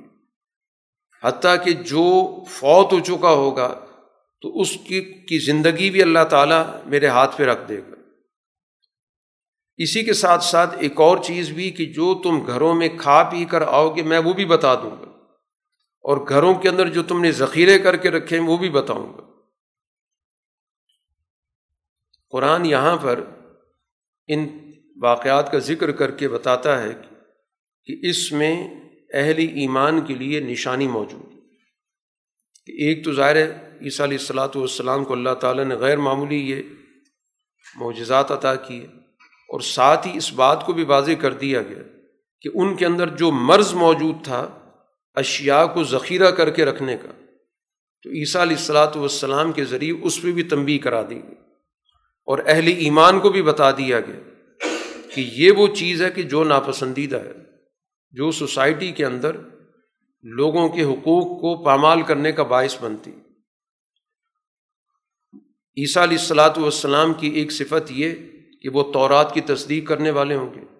اور بہت ساری ایسی چیزیں جو تورات میں حرام ہو چکی تھیں۔ عیسیٰ علیہ السلاۃ والسلام کے ذریعے ان کو دوبارہ اصل جو ان کی حقیقت تھی، حلت کی، حلال ہونے کی، ان کو بحال کر دیا جائے۔ کیونکہ تورات کے اندر سخت قسم کے احکامات بنی اسرائیل کی سرکشی کی وجہ سے دیے گئے تھے۔ تو بہت ساری حلال چیزیں بھی ان پہ ان کی سرکشی کی وجہ سے حرام کر دی گئی تھی۔ تو عیسیٰ علیہ السلاۃ والسلام نے کہا کہ میں ان تمام چیزوں کو حلال کر دوں گا۔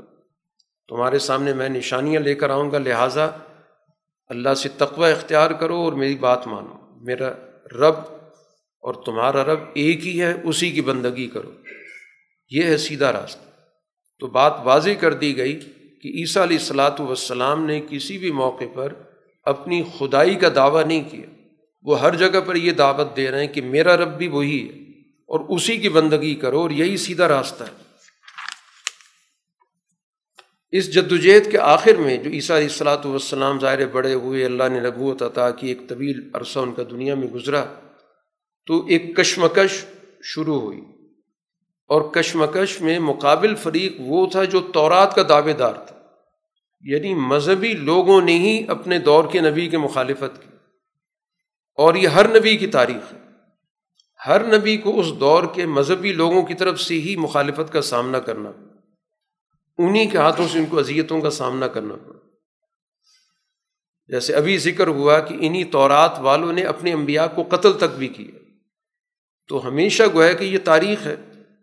تو عیسیٰ علیہ السلاۃ والسلام کو جب اپنے آخری دور میں یہ محسوس ہوا کہ یہ لوگ گویا میری مخالفت پر تلے ہوئے ہیں، تو اس موقع پر انہوں نے اس معاشرے میں اپنے افراد کو علیحدہ کرنے کی کوشش کی۔ اور پوچھا کہ من انصاری اللہ کے راستے کی طرف میرے مددگار کون ہیں تو ہواریوں کی جو جماعت تھی، اس نے اس موقع پر عیسیٰ علیہ السلاۃ والسلام کا ساتھ دینے کا فیصلہ کیا اور کہا کہ ہم اللہ کی مدد کرنے والے ہیں، اس کے دین کی مدد کرنے والے ہیں۔ ہم اللہ پر ایمان لائے اور آپ گواہ رہے ہیں کہ ہم اسی کی بات ماننے والے ہیں۔ اے رب، ہم ایمان لائے، اس چیز پر جو آپ نے نازل کی، ہم نے رسول کی پیروی کی، لہٰذا ہمیں بھی گواہوں میں لکھ لیں۔ اب اس موقع پر عیسیٰ علیہ السلاۃ والسلام کے خلاف ایک سازش تیار کی گئی، ان کی جان لینے کے لیے۔ تو قرآن کہتا ہے کہ انہوں نے بھی تدبیر چلی، خفیہ، اور اللہ نے بھی تدبیر چلی۔ اور اس طرح گویا کہ اللہ تعالیٰ بہترین تدبیر کرنے والا ہے۔ عیسیٰ علیہ السلاۃ والسلام کی وہ لوگ جان لینا چاہتے تھے، لیکن اللہ تعالیٰ نے ان کے چنگل سے ان کو بچا لیا۔ جو عیسیٰ علیہ السلاۃ والسلام سے اللہ نے کہا کہ میں آپ کو پورا کا پورا اٹھا لوں گا، اپنی طرف لے جاؤں گا، ان کافروں سے میں پاک کر دوں گا۔ اور پھر مستقبل کے حوالے سے ایک بہت بڑی پیشن گوئی کی گئی کہ قیامت تک آپ کے جو پیروکار ہوں گے، آپ کے انکار کرنے والوں پر غالب رہیں گے۔ اب پیروکار چاہے مکمل طور پر ہوں۔ جیسے رسول اللہ صلی اللہ علیہ وسلم پر ایمان لانے والی جماعت، وہ حقیقت میں پوری پیروکار ہے عیسیٰ علیہ السلاۃ والسلام کے مشن کی۔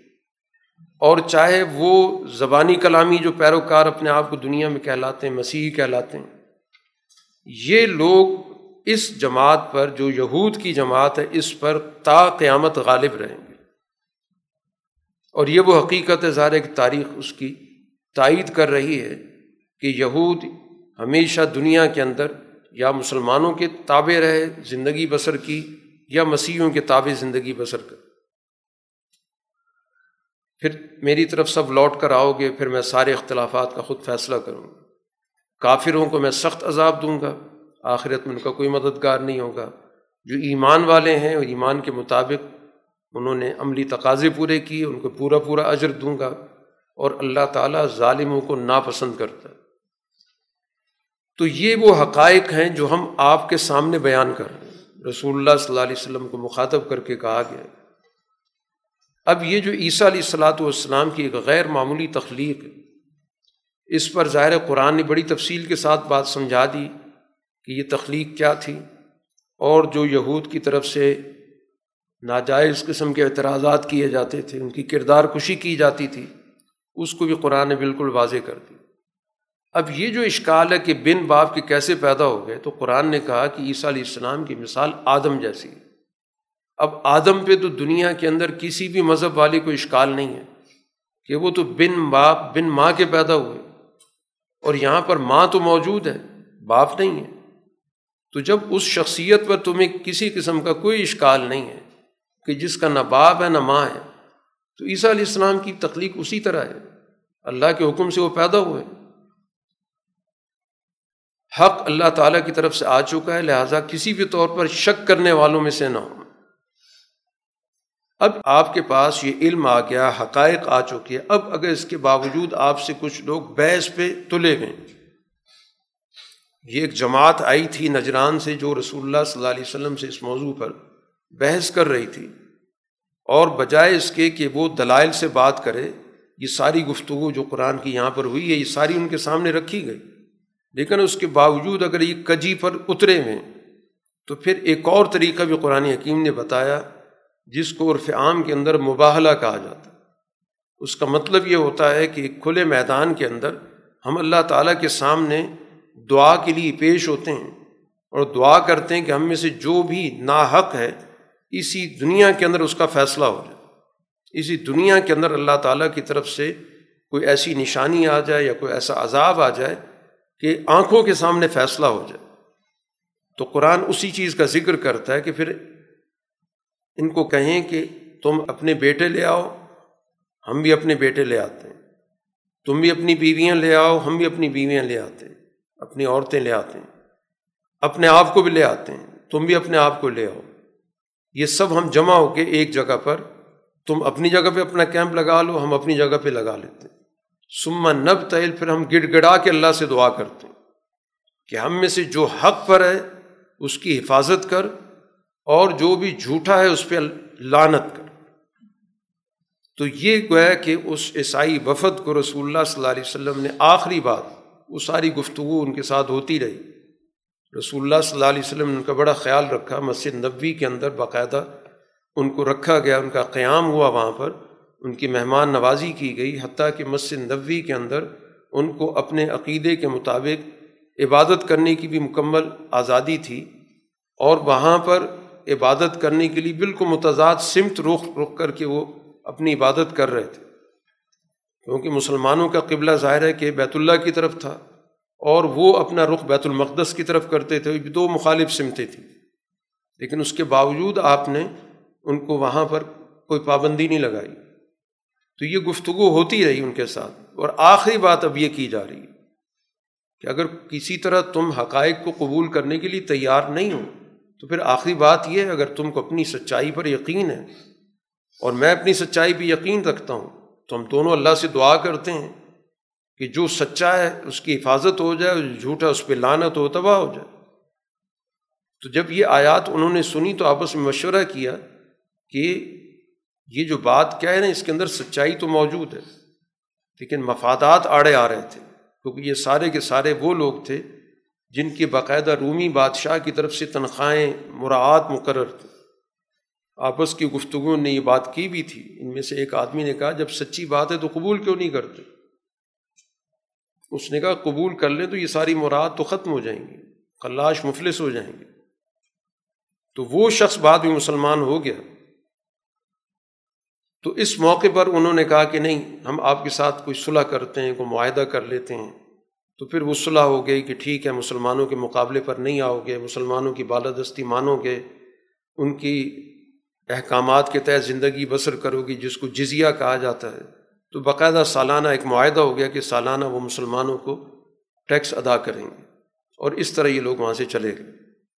یہ سچا واقعہ قرآن ذکر کرتا ہے اور اس کے ساتھ ساتھ اہل کتاب کو جو دعوت دی گئی تھی وہ بہت ہی معقول دعوت تھی کہ اہل کتاب ایک ایسے کلمے کی طرف آؤ جو ہمارے تمہارے درمیان برابر ہے۔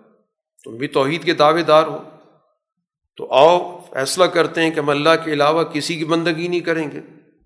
اس کے ساتھ کسی کو شریک نہیں کریں گے اور آپس میں ہم ایک دوسرے کو رب نہیں بنائیں گے۔ اب یہ مرض ان کے اندر موجود تھا کہ یہ ایک دوسرے کو جو خاص طور پر ان کا مذہبی طبقہ تھا، اس کو ان نے خدائی اختیارات دے رکھے تھے۔ چنانچہ ایک موقع پر ادیب بن حاتم جو پہلے مسیحی تھے، مسلمان ہو گئے تھے، ان نے حضور صلی اللہ علیہ وسلم سے سوال کیا کہ عیسائی تو آپس میں ایک دوسرے کو رب نہیں بناتے۔ تو آپ نے ان سے پوچھا کہ یہ بتاؤ کہ تمہارا جو مذہبی طبقہ ہے، جب کسی چیز کو حلال کر دے، وہ حلال سمجھتے ہو، اور کسی چیز کو حرام کر دے تو حرام سمجھتے ہو، اور جب اس کو بدل دے، حلال کو حرام کر دے، اور حرام کو حلال کر دے، مانتے ہو کہا یہ تو ہوتا ہے کہا کہ یہی ربوبیت، یہی رب ماننا ہے۔ رب ماننے کے لیے ضروری نہیں کہ اس کے سامنے کوئی عبادت کی جائے، جھکا جائے، سجدہ کیا جائے۔ خدائی اختیارات جب کسی کو بھی دو گے، تو اس کا مطلب تم نے رب مان لی۔ تو اسی وجہ سے یہاں پر یہ جملہ ہے کہ اس بات کی طرف بھی آؤ کہ ہم میں سے کوئی کسی کو رب نہیں بنائے گا۔ تو اگر اس بات کو قبول کرنے کے لیے تیار نہیں ہے تو پھر ان کے سامنے واضح طور پر اعلان کر دو کہ تم لوگ گواہ رہو کہ ہم بھارت اللہ کے حکم کے تابع ہم تو اسی سیدھے راستے پر کہ اللہ کے علاوہ کسی کی بندگی نہیں کریں گے۔ کسی کو شریک نہیں کریں گے اور آپس میں بھی کسی کو رب کے اختیارات نہیں دیں گے۔ اب ان لوگوں کا دعویٰ یہ تھا کہ ہم تو ابراہیم کے راستے پر ہیں۔ تو اہل کتاب سے کہا جا رہا ہے کہ تم ابراہیم علیہ السلام کے بارے میں بحث کیوں کر رہے تورات اور انجیل تو ابراہیم کے بعد آئیں گے۔ اور ابراہیم کو یہ کہنا کہ نہیں، وہ ہمارے راستے پر تھے۔ تو اس سے بڑھ کے کیا حماقت ہوگی؟ بحث تو اس چیز پہ کی جاتی جس کے اندر کوئی معقولیت موجود ہو۔ تو تورات تو بعد میں نازل ہوئی، موسیٰ علیہ السلام پر، انجیل عیسیٰ علیہ السلام پہ نازل ہوئی۔ تو ابراہیم علیہ السلام پر بحث کرنے کا کیا مقصد؟ آدمی کے پاس جو چیز معلوم ہے، اس پہ تو چلیں، کوئی جھگڑا کرتا ہے۔ جس چیز کا پتہ ہی نہیں، اس میں بھی آپس میں بحث کر رہے ہو ہمارے ساتھ بھی۔ اللہ تعالیٰ جانتا ہے، تم نہیں جانتے۔ ابراہیم علیہ السلام نہ یہودی تھے، نہ نصرانی تھے بلکہ وہ ایک یکسو اللہ تعالیٰ کی حکم کی پیروی کرنے والے تھے۔ حنیفم مسلمہ ہر چیز سے یکسو ہو کر صرف اللہ کی بات ماننے والے تھے۔ ان کا تو کسی کی سے، کسی فرقے سے کوئی تعلق نہیں تھا۔ اور نہ وہ مشرقوں میں سے تھے۔ تو رسول اللہ صلی اللہ علیہ وسلم کو ہے کہ اس راستے پر، اس لیے قرآن نے کہا کہ دنیا کے اندر ابراہیم علیہ السلام سے سب سے زیادہ مناسبت ان لوگوں کو تھی جو ان کے پیروکار تھے۔ جو ابراہیم علیہ السلام کی زندگی میں ان کی پیروکار جماعت تھی۔ اور اس کے بعد یہ نبی ہیں، رسول اللہ صلی اللہ علیہ وسلم ہیں۔ اور اس رسول پر ایمان ولانے والی جماعت ہے۔ تو اگر کوئی ابراہیمی کہلانے کا حق اس وقت رکھتا ہے، تو وہ اللہ کے رسول ہیں اور اللہ کے رسول کی جماعت ہے۔ اور اللہ تعالیٰ اہل ایمان کا دوست ہے۔ اب اہل کتاب کی ایک جماعت یہ چاہتی ہے کہ کسی طرح تمہیں صحیح راستے سے ہٹا دے، تمہیں یہاں سے گمراہ کر دے۔ یہ اصل میں اپنے آپ کو ہی گمراہ کر رہے ہیں، شعور تک ان کو موجود نہیں۔ اہل کتاب سے کہا گیا، تم اللہ کی آیات کا کیوں انکار کر رہے؟ حالانکہ تم چیزوں کو سمجھتے ہو، قائل ہو، جانتے ہو۔ اہل کتاب تم حق کو باطل کے ساتھ کیوں خلط ملت کر رہے ہو؟ کہ کچھ بات صحیح ہے، کچھ اس کے اندر باطل شامل کر کے ایک ملغوبہ سا بنا دیا۔ جانتے بوجھتے تم حق کو کیوں چھپا رہے ہو؟ اہل کتاب کے گروہ کی ایک سازش کا ایک حکمت عملی کا یہاں پر ذکر کیا گیا کہ انہوں نے ایک تدبیر تیار کی کہ ہم دن کی شروع میں ایمان قبول کر لیں گے اور دن کے اختتام پر ہم واپس آ جائیں گے۔ مقصد کیا ہے کہ جو کچھ سیدھے سادے مسلمان ہوں گے تو وہ ہمارے اس طرز عمل سے شک میں پڑ جائیں گے۔ وہ کہیں گے باقی آنے کے بعد ان کو کچھ ایسی باتیں پتہ چل گئی ہیں جو کہ درست نہیں ہیں۔ ورنہ تو یہ سچے دل کے ساتھ ایمان کی طرف آئے تھے۔ تو کوئی نہ کوئی خرابی ہے جس کی وجہ سے یہ پلٹ گئے۔ تو قرآن نے اس منصوبے کو بھی یہاں پر واضح کر دیا کہ ایک گروہ یہ کہتا ہے کہ جو کچھ مسلمانوں پر نازل ہوا کہ جب دن کا آغاز ہو، اس وقت ایمان لے آؤ اور دن کے آخر میں انکار کرو تاکہ یہ لوگ بھی پھر جائیں۔ اور ساتھ ساتھ یہ بھی کہتے ہیں کہ جو تمہارے دین کو مانے، اس کی بات مانو۔ آپ ان کو کہہ دیں کہ ہدایت اللہ کی ہے۔ وہ اللہ تعالیٰ کی طرف سے جسے، جیسے تمہارے پاس ہدایت آئی تھی، اسی طرح اللہ تعالیٰ کی طرف سے کسی اور پر بھی ہدایت آتی ہے۔ اور وہ یقیناً تمہارے رب کے یہاں اس پر بحث مباحثہ بھی کریں گے۔ اور یہ فضل اللہ کے ہاتھ میں جس کو چاہتا ہے نبوت دیتا ہے، جس پہ چاہتا ہے وہی بھیجتا ہے۔ تو اس پہ جو حسد کرنا کہ ہماری نسل سے، ہماری برادری سے باہر نبوت نکل گئی ہے، اب ہم کسی صورت میں قبول نہیں کر سکتے۔ حالانکہ دلی طور پہ مانتے ہیں کہ یہ وہی نبی ہیں جس کا ذکر ہماری کتاب کے اندر موجود ہے۔ اب اہلی کتاب باوجود اس کی کہ مخالفت پر ہیں، دشمنی پر آمادہ ہیں، لیکن قرآن جا بجا ان کا جب تجزیہ کرتا ہے، تو اس کے اندر تمام اہل کتاب کو مورد الزام نہیں ٹھہراتا۔ وہ بتاتا ہے کہ اچھے لوگ بھی ان کے اندر موجود ہیں۔ دو طرح کے یہاں پر رویے ذکر کیے گئے کہ اہل کتاب میں سے کچھ ایسے بھی ہیں کہ جو اتنے امانت دار ہیں کہ ان کو آپ ڈھیروں مال امانت کے طور پر ان کے پاس رکھوا دیں۔ تو وہ اس کو واپس کرنے کے لیے آمادہ ہوں گے۔ وقت پر وہ واپس دے دیں گے۔ اور کچھ اتنے گرے ہوئے ہیں، اتنے بخیل ہیں کہ ایک دینار ان کو دے دو، قرض کے طور پر یا امانت کے طور پر۔ وہ کبھی بھی نہیں دیں گے اس وقت تک جب تک کہ ان کے سر پہ نہ کھڑے ہو جائے۔ پھر شاید کوئی مشکل سے نکالیں۔ تو ان کے اندر بھی ظاہر دونوں طرح کے لوگ پائے جاتے ہیں۔ اب یہ جو رویہ ہے کہ کسی سے ایک دینار لے کر واپس نہ کرنا اس کے پیچھے بھی ان نے باقاعدہ اپنی ایک فکر بنا رکھی تھی۔ ان کا کہنا یہ تھا کہ اپنی نسل سے اور اپنے مذہب کے باہر کے لوگوں سے جب کوئی چیز لی جاتی ہے، تو وہ ہڑپ کرنا جائز ہے۔ یہ امی لوگوں سے جو بھی چیز ہم لے سکتے ہیں، دھوکہ دے کر، خیانت کر کے، تو اس میں کوئی حرج کی بات نہیں۔ یہ گویا کہ وہ مذہبی گروہیت کہ اپنے مذہب کے لوگوں کے ساتھ تو ہم کچھ نہ کچھ ضابطے کی، اصول کی بات کر لیں گے۔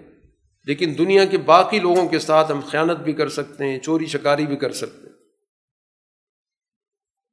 یہ اللہ پر جھوٹ باندھ رہے ہیں، جانتے بوجھتے اللہ تعالیٰ نے تو ایسی کبھی بات نہیں بتائی ان کو کہ اگر خیانت اپنے لوگوں کے ساتھ ناجائز ہے اور دوسروں کے ساتھ جائز ہوگی۔ خیانت خیانت ہے، چاہے اپنے لوگ ہوں یا پرائے لوگ ہوں۔ اب اس کو بھی انہوں نے گویا کہ ایک مذہبی رنگ دے کر اس کو بھی جائز کر دیا۔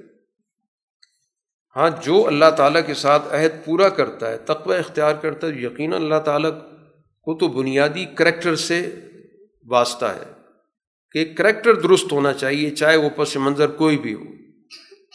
اب یہ وہ لوگ ہیں جو اللہ سے کیے گئے عہد پر بھی گوئے کہ خرید و فروخت کا کام کر رہے ہیں۔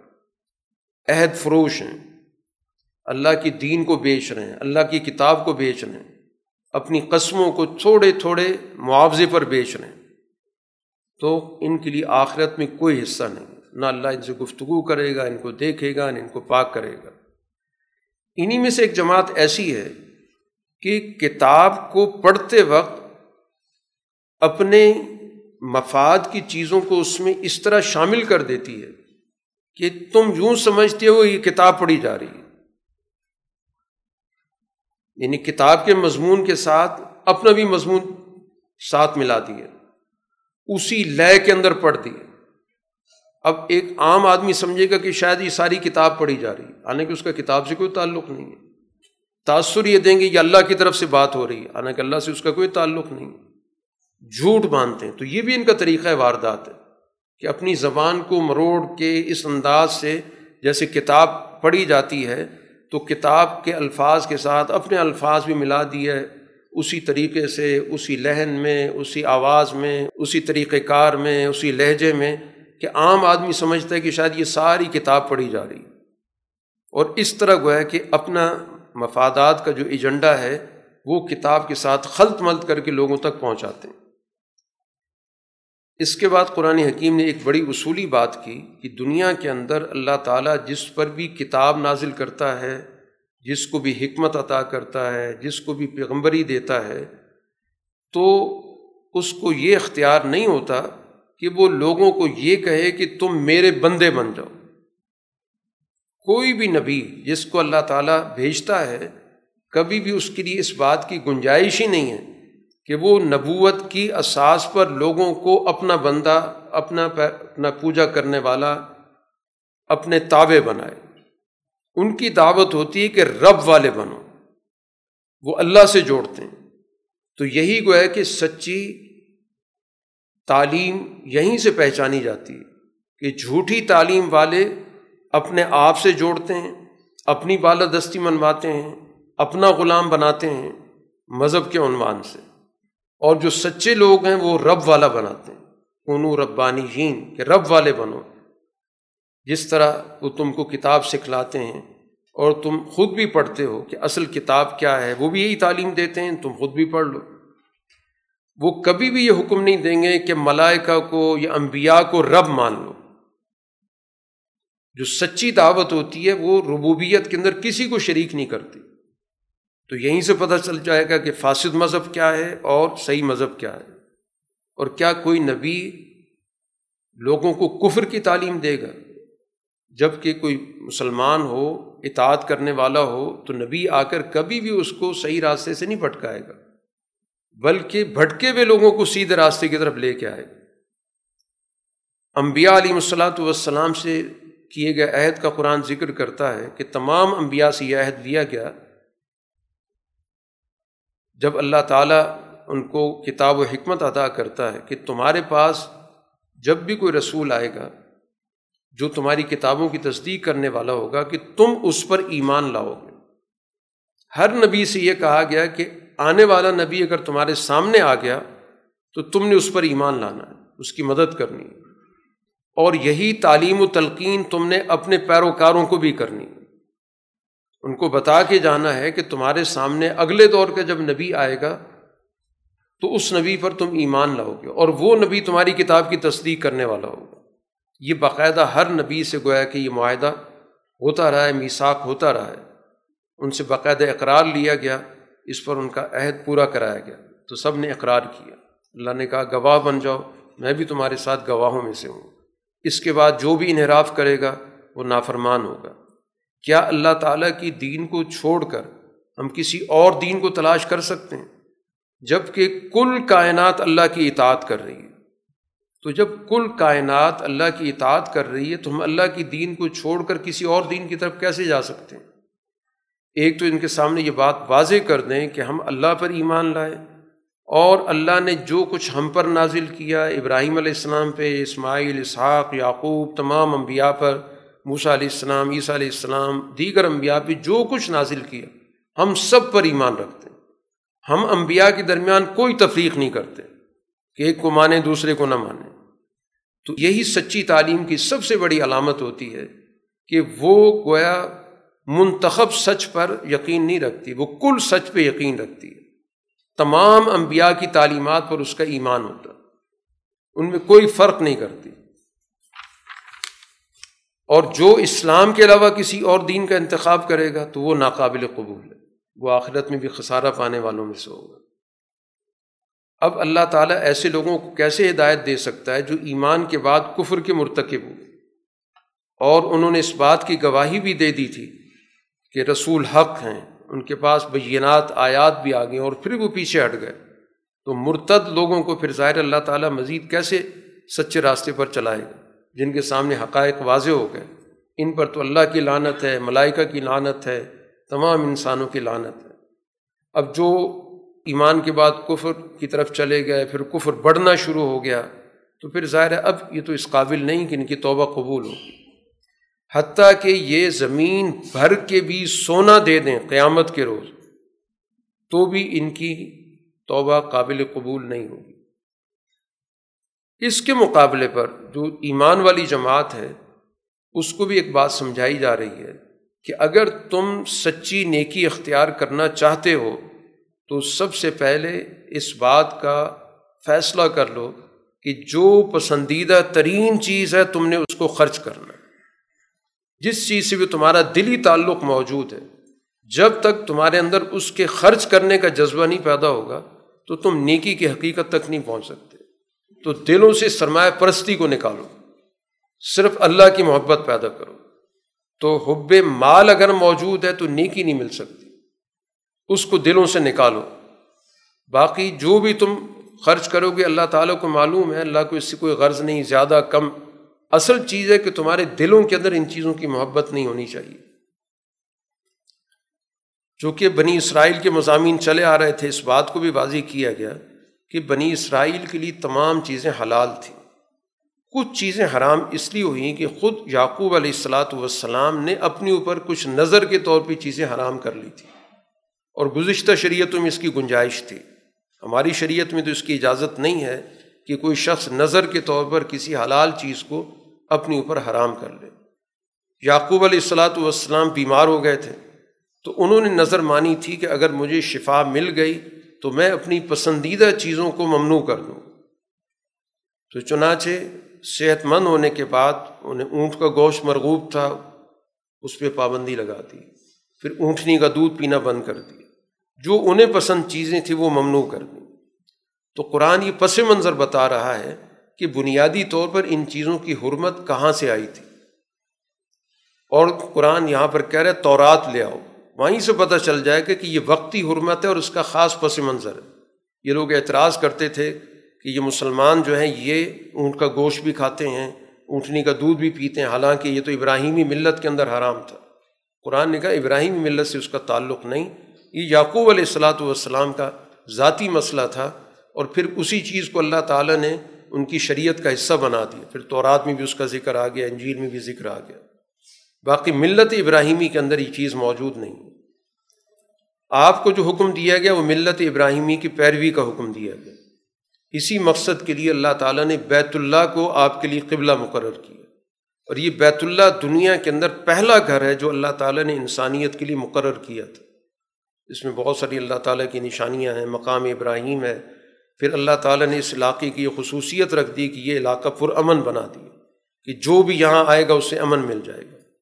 پھر اللہ تعالیٰ نے اس کے لیے تمام استطاعت رکھنے والے لوگوں پر حج فرض کر دیا اس کی اہمیت کے پیش نظر۔ اہل کتاب کو مخاطب کر کے کہا جا رہا ہے کہ تم اللہ کی آیات کا کیوں انکار کر رہے ہو؟ اللہ تعالیٰ کے راستے سے ان لوگوں کو کیوں روکتے جو ایمان لانے والے ہیں؟ کیوں اس کے اندر ٹیڑھ تلاش کر رہے ہو؟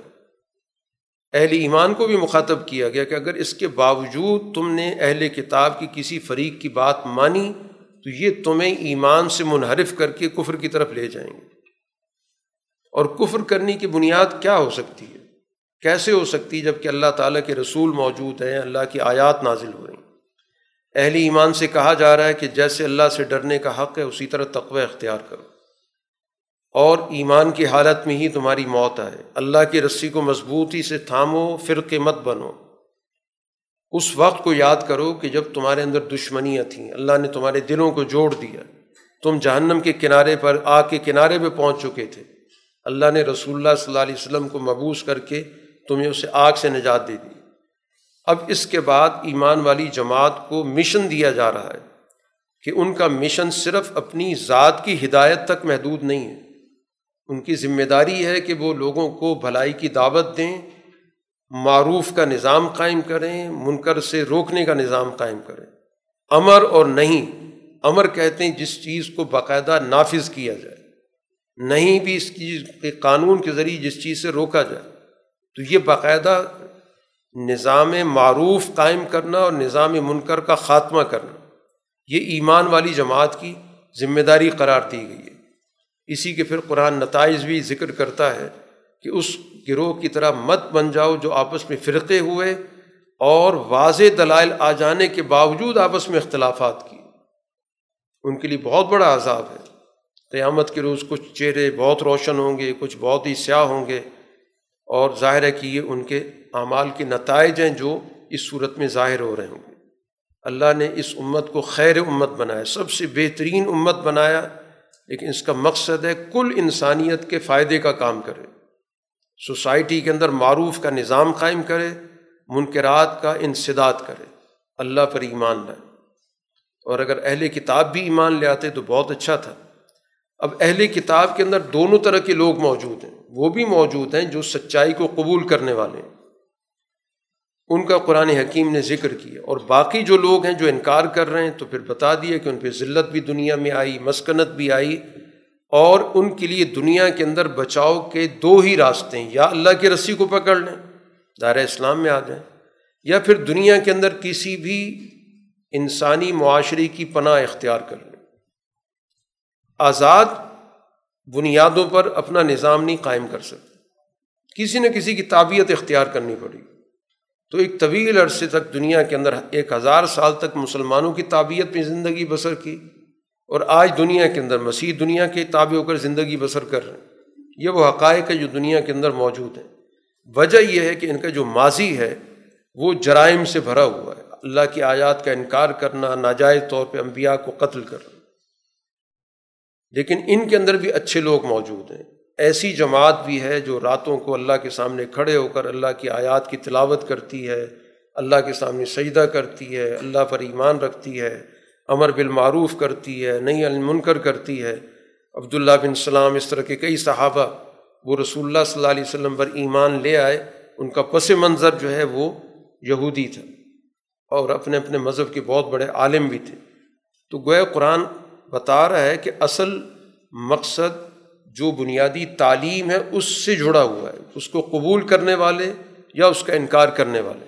کسی کی یہودی و نسل ہونے پر یہاں بحث نہیں ہو رہی۔ کہ اس کو برا بلا کہا جا رہا ہو۔ اصل چیز تو ان کی کرتوتوں پر ہے، جن کو یہودی خصلت کہا جاتا ہے۔ تو یہودی نسل موضوع بحث نہیں ہے، خصلتیں زیر بحث ہیں، چاہے وہ خصلتیں یہودیوں کے اندر ہو یا کسی اور کے اندر۔ ہو اسی طرح قرآن حکیم نے ایک اور یہاں پر بڑی اہم ہدایت دی ہے اہل ایمان کو کہ اپنے علاوہ کسی اور کو اپنا بھیدی مت بناؤ۔ یعنی جس پر اعتماد کر کے اپنی خفیہ باتیں جن کے ساتھ ڈسکس کی جاتی ہیں، ان لوگوں پر قطن اعتماد نہ کیا جائے۔ یہ تو وہ لوگ ہیں کہ جن کی زبان سے بغض ظاہر ہوتا ہے۔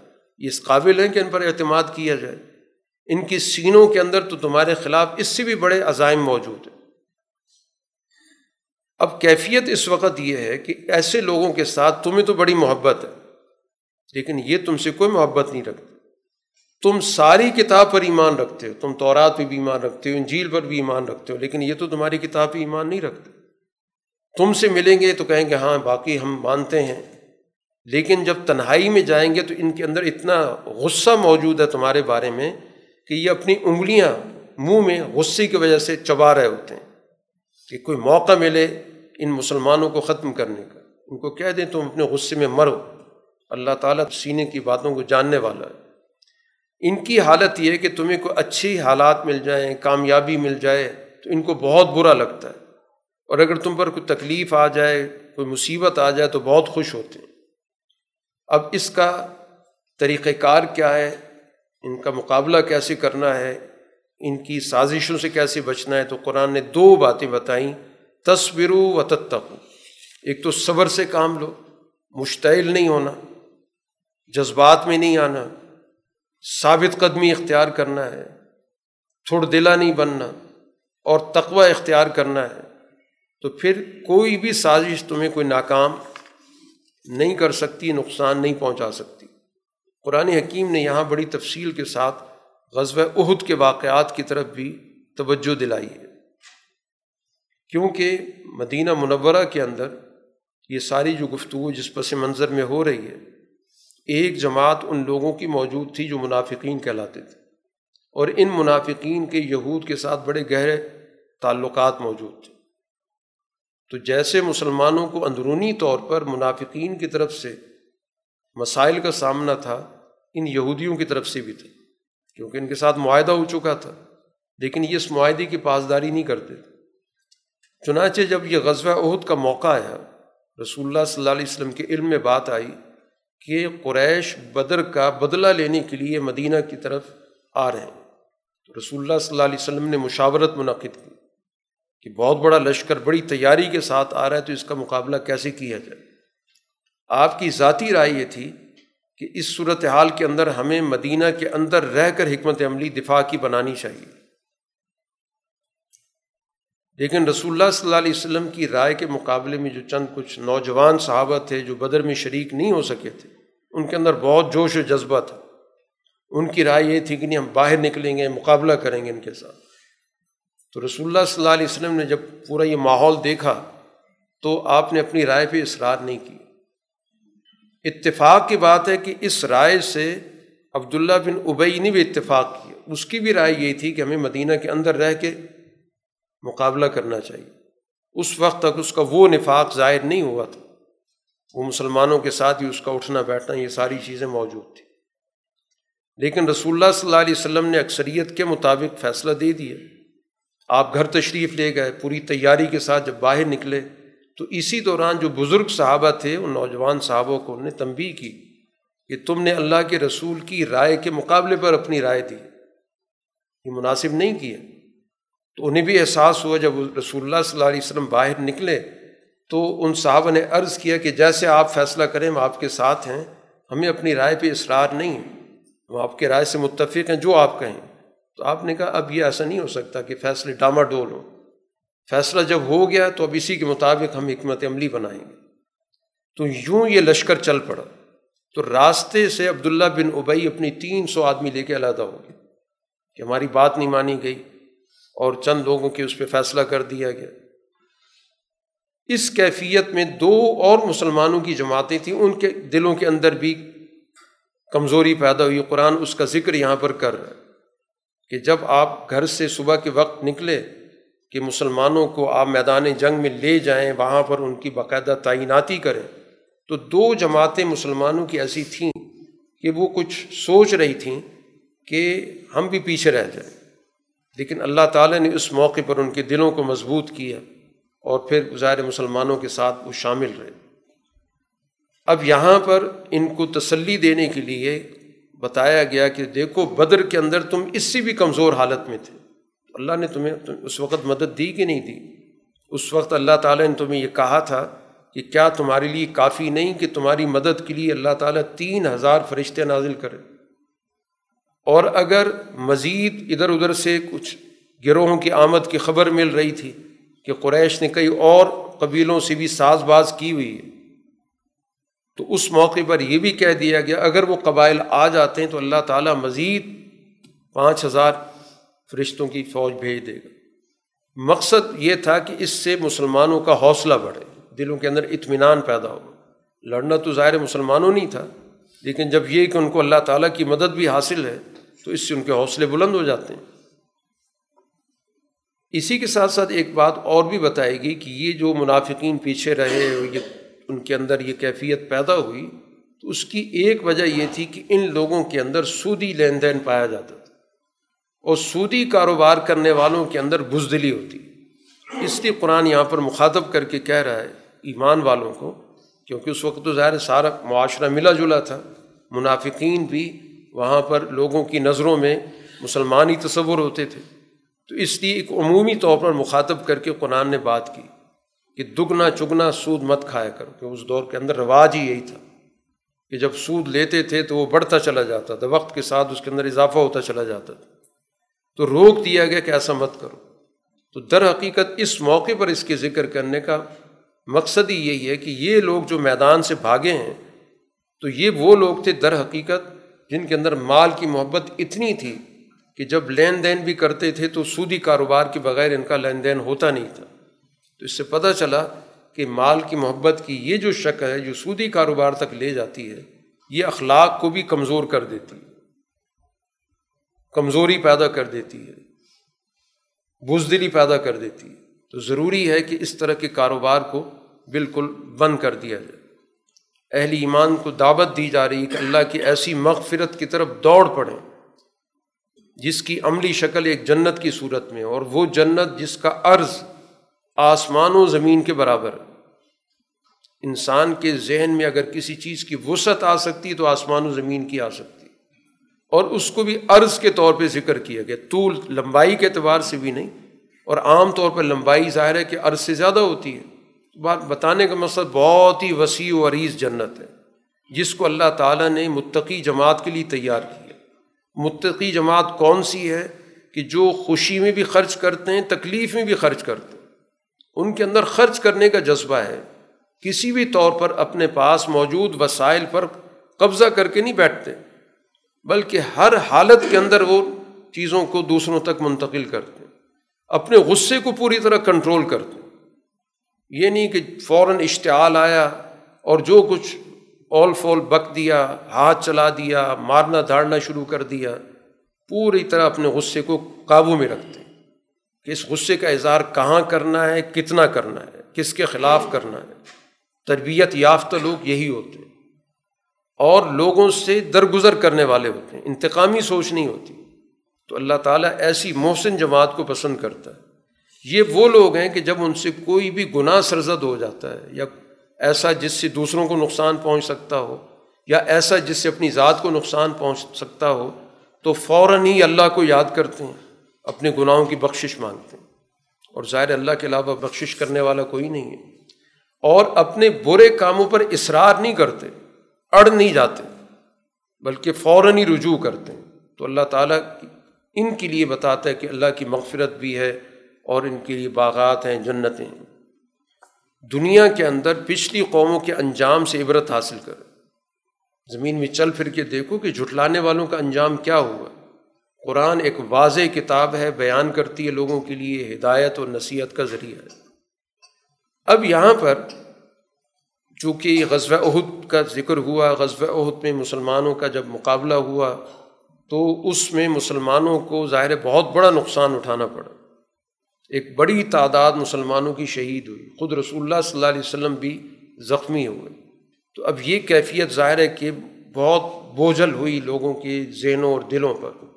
تو اللہ تعالیٰ نے اس کیفیت سے ان کو نکالا ہے کہ سست مت پڑو غمگین مت ہو۔ اگر تم ایمان رکھتے ہو، تم غالب آ کر رہو۔ یہ وقتی نوعیت ہے۔ اس لیے قرآن نے کہا کہ دیکھو، اگر تمہیں زخم پہنچا ہے تو ان لوگوں کو بھی اسی طرح کا ایک زخم پہنچ چکا ہے۔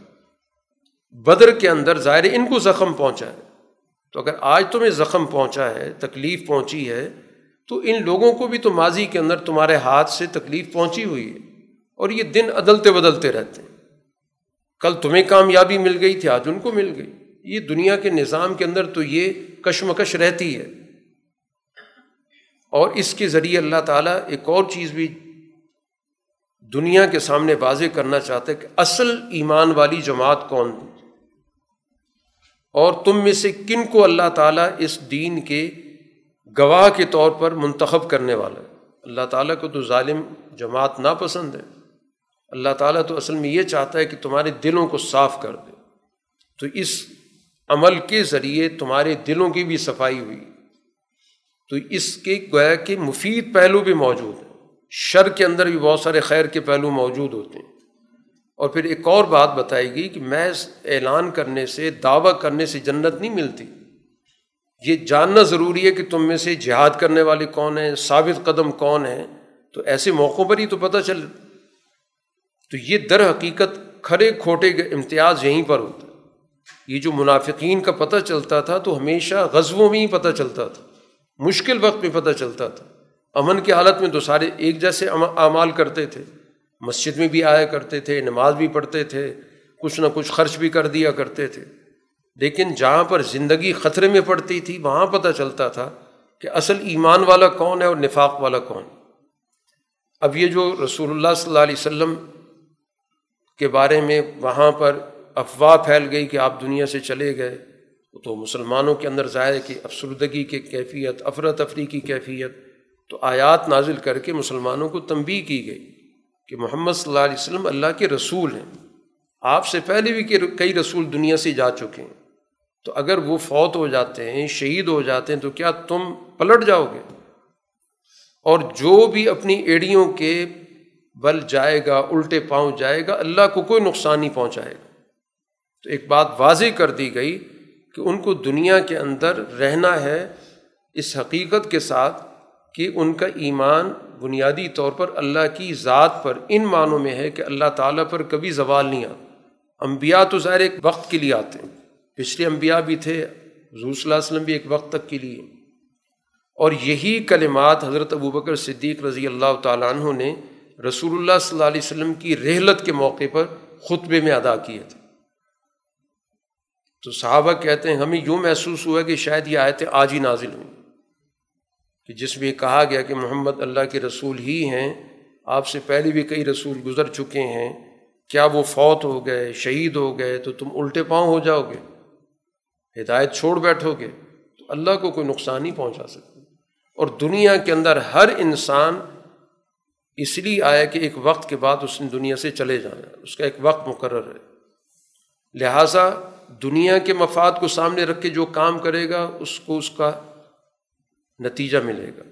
جو آخرت کو سامنے رکھ کر جد و جہد کرے گا، اس کے نتائج بھی دیکھے گا۔ اور یہ تاریخی تسلسل ہے کہ بہت سارے نبی دنیا کے اندر ایسے آئے ہیں جن کے ساتھ بڑی تعداد ایسے لوگوں کی تھی جو اللہ والے تھے۔ ان کو تکلیفیں بھی پہنچیں، وہ کمزور نہیں ہوئے، نہ سست ہوئے، نہ دبے۔ تو اسی مشن پر بھی تم چلو۔ اللہ تعالیٰ کو ثابت قدم لوگ بہت پسند ہیں۔ یہ وہ لوگ ہیں جو ہمیشہ اللہ سے دعا کرتے تھے کہ ہمارے گناہ بخش دے، ہمارے، ہم سے جو حدود سے تجاوز ہو گیا ہے، وہ معاف کر دے، ثابت قدم رکھ۔ اہل ایمان کو تنبی کی جا رہی ہے کہ اگر وہ کافروں کی اطاعت کریں گے تو وہ تو یقیناً تمہیں اپنی جگہ سے پیچھے لے جائیں گے، الٹے پاؤں تمہیں پھیر دیں گے، خسارے میں لے جائیں گے۔ ان قریب اللہ تعالیٰ ان کافروں کے دلوں کے اندر روب ڈالے گا، کیونکہ مشرق ہیں۔ تو شرک کرنے والوں کی دلوں کے اندر خوف ہوتا ہے۔ وہ ہمیشہ خوف زدہ رہتے ہیں کہ ہمارا معلوم نہیں کون سا معبود ناراض ہو گیا، اس کو راضی کریں، اس کو راضی کریں۔ تو ان کے دلوں کے اندر ہمیشہ خوف رہے گا اور ان کا ٹھکانہ جہنم ہوگا۔ باقی غزب عہد میں اللہ تعالیٰ نے جو تم سے وعدہ کیا تھا کامیابی کا، اللہ نے اپنا وعدہ پورا کیا تھا۔ جب ابتدا جنگ کی ہوئی ہے تو اللہ نے تمہیں غلبہ دیا تھا۔ رسول اللہ صلی اللہ علیہ وسلم جب عہد کی جگہ پر پہنچے تو آپ نے باقاعدہ پچاس افراد کا ایک دستہ متعین کیا تھا ایک درے پہ۔ وہ تیر انداز تھے۔ عبداللہ بن جبیر کی قیادت میں اور ان کو واضح طور پر کہہ دیا گیا تھا کہ کسی صورت میں تم نے اپنی جگہ نہیں چھوڑنی، چاہے نیچے میدان کی جو بھی شکل و صورت بنتی۔ تو ابتدائی دور میں جب مسلمانوں کی جنگ ہوئی ہے تو اس میں مسلمانوں کا پلڑا غالب رہا۔ ہے نو دس آدمی کفار کے مارے بھی گئے۔ تو اللہ نے تو وعدہ پورا کیا۔ مسئلہ یہ ہوا کہ جب تم نے خود نامردی دکھائی، جھگڑا شروع کر دیا۔ وہاں پر ان کے درمیان بحث شروع ہو گئی کہ دشمن تو شکست کھا کے میدان چھوڑ چکا ہے۔ اب ہمیں اتر کر دشمن کا ساز و سامان جمع کرنا چاہیے۔ تو عبداللہ بن جبیر ان کو منع کرتے رہے کہ حضور صلی اللہ علیہ وسلم نے ہمیں روکا ہے۔ تو ان کے ساتھ صرف دس گیارہ آدمی رہ گئے، باقی سب اوپر سے نیچے اتر آئے۔ تو یہ تنازع ہو گیا۔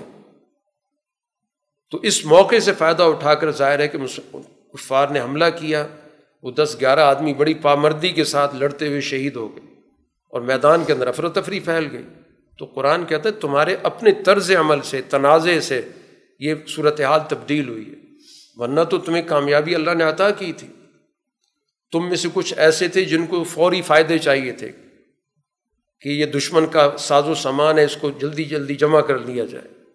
کچھ ویسے تھے جو وہیں پر جمے رہے، جو ان کو آخرت کی کامیابی چاہیے تھی۔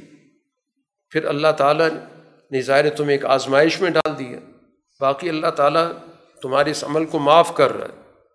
ظاہر ایک وقتی طور پہ تم سے غلطی ہوئی ہے، لیکن تمہارے اندر ظاہر احساس پیدا ہو گیا۔ آئندہ کے لیے کوئی باس پرس نہیں ہوگی۔ پورا منظر قرآن ذکر کر رہا ہے۔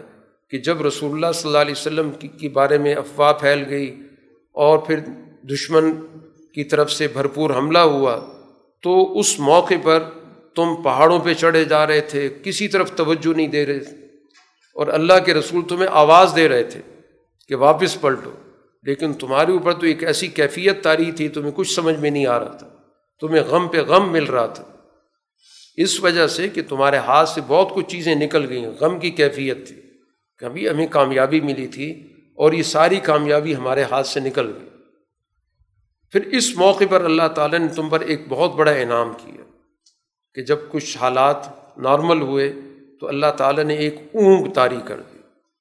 اب میدان جنگ میں اس مشکل حالت کے اندر اونگ کا طاری ہونا یہ اللہ تعالیٰ کی طرف سے بہت بڑی نعمت کہ وہ سارا جو ذہن کے اندر کیفیت تھی، غم کی، غصے کی، وہ ساری کیفیت ختم ہو گئی۔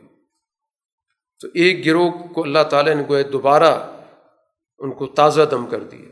لیکن کچھ ایسے تھوڑ دلے لوگ بھی تھے جو اپنی فکر میں پڑے ہوئے تھے، طرح طرح ذہن میں خیالات آ رہے تھے۔ اور زبان پر بھی ان کا جملہ آ گیا کہ کیا ہمارے پاس کوئی اختیار ہے؟ اب یہ جملہ بظاہر جو ہے، گویا سوال کر رہے ہیں۔ تو ایک تو اس جملے کا اللہ نے جواب دیا کہ نہیں، معاملات سارے اللہ کے پاس ہیں۔ لیکن ساتھ ہی یہ بات بھی واضح کر دی گئی کہ اس جملے کے کہنے کا خفیہ مقصد کیا تھا۔ خفیہ مقصد یہ تھا، وہ یہ کہہ رہے تھے، اگر ہمارے اختیار میں ہوتا، ہم یہاں نہ آتے اور ہمارے لوگ نہ مارے جاتے۔ قرآن کہتا ہے، اگر تمہارے مارے جانے کا فیصلہ ہو چکا تھا، تم گھروں میں بھی بیٹھ جاتے، تو جنہوں نے قتل ہونا تھا، وہ یہیں پہنچ جاتے۔ اصل مقصد تو یہ تھا کہ اللہ تعالیٰ تمہارے دلوں کی کیفیت کو جانچنا چاہتا ہے۔ تمہارے دلوں کے اندر جو خرابیاں ان کو درست کرنا چاہتا ہے اب جو لوگ اس دن پیٹ پھیر کے بھاگے ہیں، اصل میں شیطان نے ان کو بہکا دیا تھا، لیکن اللہ نے معاف کر دیا۔ قرآن بار بار ذکر کر رہا ہے کہ عہد میں جو غلطی ہوئی تھی، اس پر کوئی بار، بعض پرس نہیں ہو سکتی اللہ نے جو کہنا تھا، کہہ دیا اور ہمیشہ کے لیے معاف کر دیا۔ اب اس کو زیر بحث لانا ان کی کوتاہیوں پر بار بار بات کرنا درست نہیں ہے۔ جو کوتاہی ہوئی ہے، خود قرآن ذکر کر چکا ہے۔ اب کسی اور کو ضرورت نہیں کہ اس پہ تنقید کرے۔ اب یہ وہ لوگ ہیں کہ جو لوگ مدینہ کے اندر رہ گئے تھے، وہ یہ کہتے تھے کہ اگر یہ لوگ ہمارے ساتھ رہتے تو کبھی بھی نہ مرتے۔ تو قرآن کہتا ہے یہی چیز گویا ان کے لیے حسرت کا باعث بنی۔ کہ ان کے کچھ عزیز تھے، کچھ اقارب تھے، باہر چلے گئے، جنگ میں شریک ہو گئے۔ اس کو بنیاد بنا کر وہ کہتے ہیں، اگر نہ جاتے تو زندہ رہتے۔ حالانکہ موت و حیات اللہ کے پاس ہے۔ اور جو لوگ اللہ کے راستے میں شہید ہو گئے یا کوئی طبی موت آتی تو اللہ تعالیٰ کی طرف سے ان کی مغفرت کا پورا کا پورا وعدہ ہے۔ اب اس موقع پر رسول اللہ صلی اللہ علیہ وسلم سے ایک بات کی جا رہی ہے کہ انہوں نے آپ سے کیے گئے عہد کو پورا نہیں کیا، آپ کی ہدایات کو پورا نہیں کیا۔ تو یقیناً آپ کا ان پر غصہ بنتا ہے۔ لیکن اللہ کی رحمت ہے کہ اللہ نے آپ کو بہت نرم خو بنا دی۔ اور اگر آپ بڑے سخت مزاج ہوتے تن خو ہوتے، غصے والے ہوتے، تو یہ سارے آپ کے گرد سے جھڑ جاتے۔ آپ ان کو معاف کر دیں۔ بلکہ اللہ سے بھی ان کے لیے مغفرت مانگیں۔ اور آئندہ کے لیے ان کو مشورے میں شریک رکھیں۔ یہ نہیں کہا گیا کہ اس قابل نہیں ہے، ان کے ساتھ کسی قسم کا مشورہ کیا جائے بلکہ قرآن یہ کہہ رہا ہے کہ پچھلی باتیں ان کی معاف کر دیں، مشاورت میں ان کو شریک رکھیں۔ اور مشاورت کے نتیجے میں جو فیصلہ ہو، اس کے مطابق پھر اللہ پر بھروسہ کرے تو گویا مشاورت، بامانہ مشاورت اسی کو کہا جاتا ہے کہ لوگوں سے مشورہ لیا جائے اور مشورے کی روشنی میں فیصلہ کیا جائے۔ یہ مشاورت نہیں کہ رائے لے گی اور اپنی اپنا فیصلہ سناتی ہے۔ اس کو عزم نہیں کہتے۔ حضور صلی اللہ علیہ وسلم نے خود وضاحت کی کہ اہل رائے سے مشورہ لے کر اور اس مشورے کی پیروی کرنا یہ عزم ہے۔ جب یہ عزم پیدا ہو گیا تو پھر اللہ پہ بھروسہ کرو۔ اور یہ بات ذہن نشین کر لو کہ اللہ جب تمہاری مدد کرے گا تو تم پر کوئی غالب نہیں آ سکتا۔ اور خدا نخواست اگر اللہ تعالیٰ نے تمہیں بے یار و مددگار چھوڑ دیا، تو اللہ کے علاوہ کوئی مدد کرنے والا نہیں ایک اور بات رسول اللہ صلی اللہ علیہ وسلم کے حوالے سے واضح کی گئی کہ کچھ جو ذہن تھے منافقین کے، ان کے ذہنوں میں بات حضور صلی اللہ علیہ وسلم کے بارے میں بڑی منفی قسم کی آئی، تو قرآن نے اس کو بھی واضح کر دیا کہ نبی کے شایان شان یہ نہیں ہے کہ وہ مال غنیمت اپنے پاس لے کر محفوظ کر لے۔ کبھی کوئی نبی ایسا نہیں کرے گا کہ مال غنیمت میں سے اپنی پسندیدہ چیز لے کر چھپا کے رکھ لے۔ نبی کی شایانی شانی نہیں کہ اس قسم کی کوئی کرپشن کرے، بدعنوانی کرے قیانت کرے۔ اور عمومی طور پر بھی ایک قانون بتا دیا کہ جو بھی اس طرح کا عمل کرے گا، خیانت کرے گا، کسی بھی اجتماعی مال کے اندر سے اپنے ذاتی مفاد کی چیز حاصل کرے گا تو قیامت کے روز وہ اس چیز کے ساتھ لایا جائے گا۔ برسر عام گویا اس کی اس جرم کو لوگوں کے سامنے پیش کیا جائے گا کہ یہ وہ شخص ہے جس نے فلاں موقع پر اجتماعی خزانے میں سے چیزیں اپنے پاس رکھ لی تھیں۔ اور پھر اس کے بعد جس نے جو کرتوت کیا ہوگا، پورا پورا اس کا حساب و کتاب ہوگا۔ قرآن حکیم یہاں پر رسول اللہ صلی اللہ علیہ وسلم کا منصب ذکر کر رہا ہے کہ اللہ تعالیٰ نے بہت بڑا احسان کیا اہل ایمان پر کہ ان میں سے ایسا رسول بھیجا ہے جو کتاب کی تلاوت بھی کرتا ہے، ان کو احکام بتاتا ہے اللہ کا حکم کیا ہے، ان کو کتاب کی تعلیم بھی دیتا ہے، ان کو حکمت کی تعلیم بھی دیتا ہے۔ اور ان کا تزکیہ بھی کرتا ہے۔ گویا ان کو مکمل طور پر تعلیم کے ساتھ بھی آراستہ کرتا ہے، حکمت و دانائی کی اور سوجھ بوجھ کی باتیں روز مرہ کی زندگی کے حوالے سے سیاست کا نظم و نسق بھی ان کو سمجھاتا ہے۔ ان کے اخلاق کی پاکیزگی بھی اس کی منصب میں شامل ہے۔ لوگ اس سے پہلے بالکل گمراہ تھے۔ اب قرآن حکیم ایک اور چیز مزید تسلی کے لیے بتاتا ہے۔ کہ یہ تمہیں جو غم لاحق ہو گیا ہے کہ ہمیں غزب عہد کے اندر ہمارا بڑا نقصان ہوا، اگر تم موازنہ کرو، تو موازنے کے اعتبار سے بدر کے اندر ان کا دگنا نقصان ہوا۔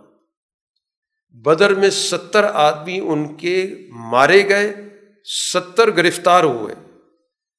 اور عہد کے اندر صرف مسلمانوں کے ستر افراد شہید ہوئے۔ گرفتار کوئی بھی نہیں ہوا۔ تو اگر موازنہ کرتے ہو نقصانات کا، تو تم سے دگنا ان کو نقصان پہنچا تھا اور یہ جو تم پوچھ رہے ہو کہ یہ مصیبت کہاں سے آ گئی، یہ ہوا کیا، تو یہ تمہاری اپنی وجہ سے آئی۔ ہے کہ تم نے گویا کہ اس نظم و ضبط کا خیال نہیں رکھا جو رسول اللہ صلی اللہ علیہ وسلم نے تمہارے لیے متعین کیا تھا۔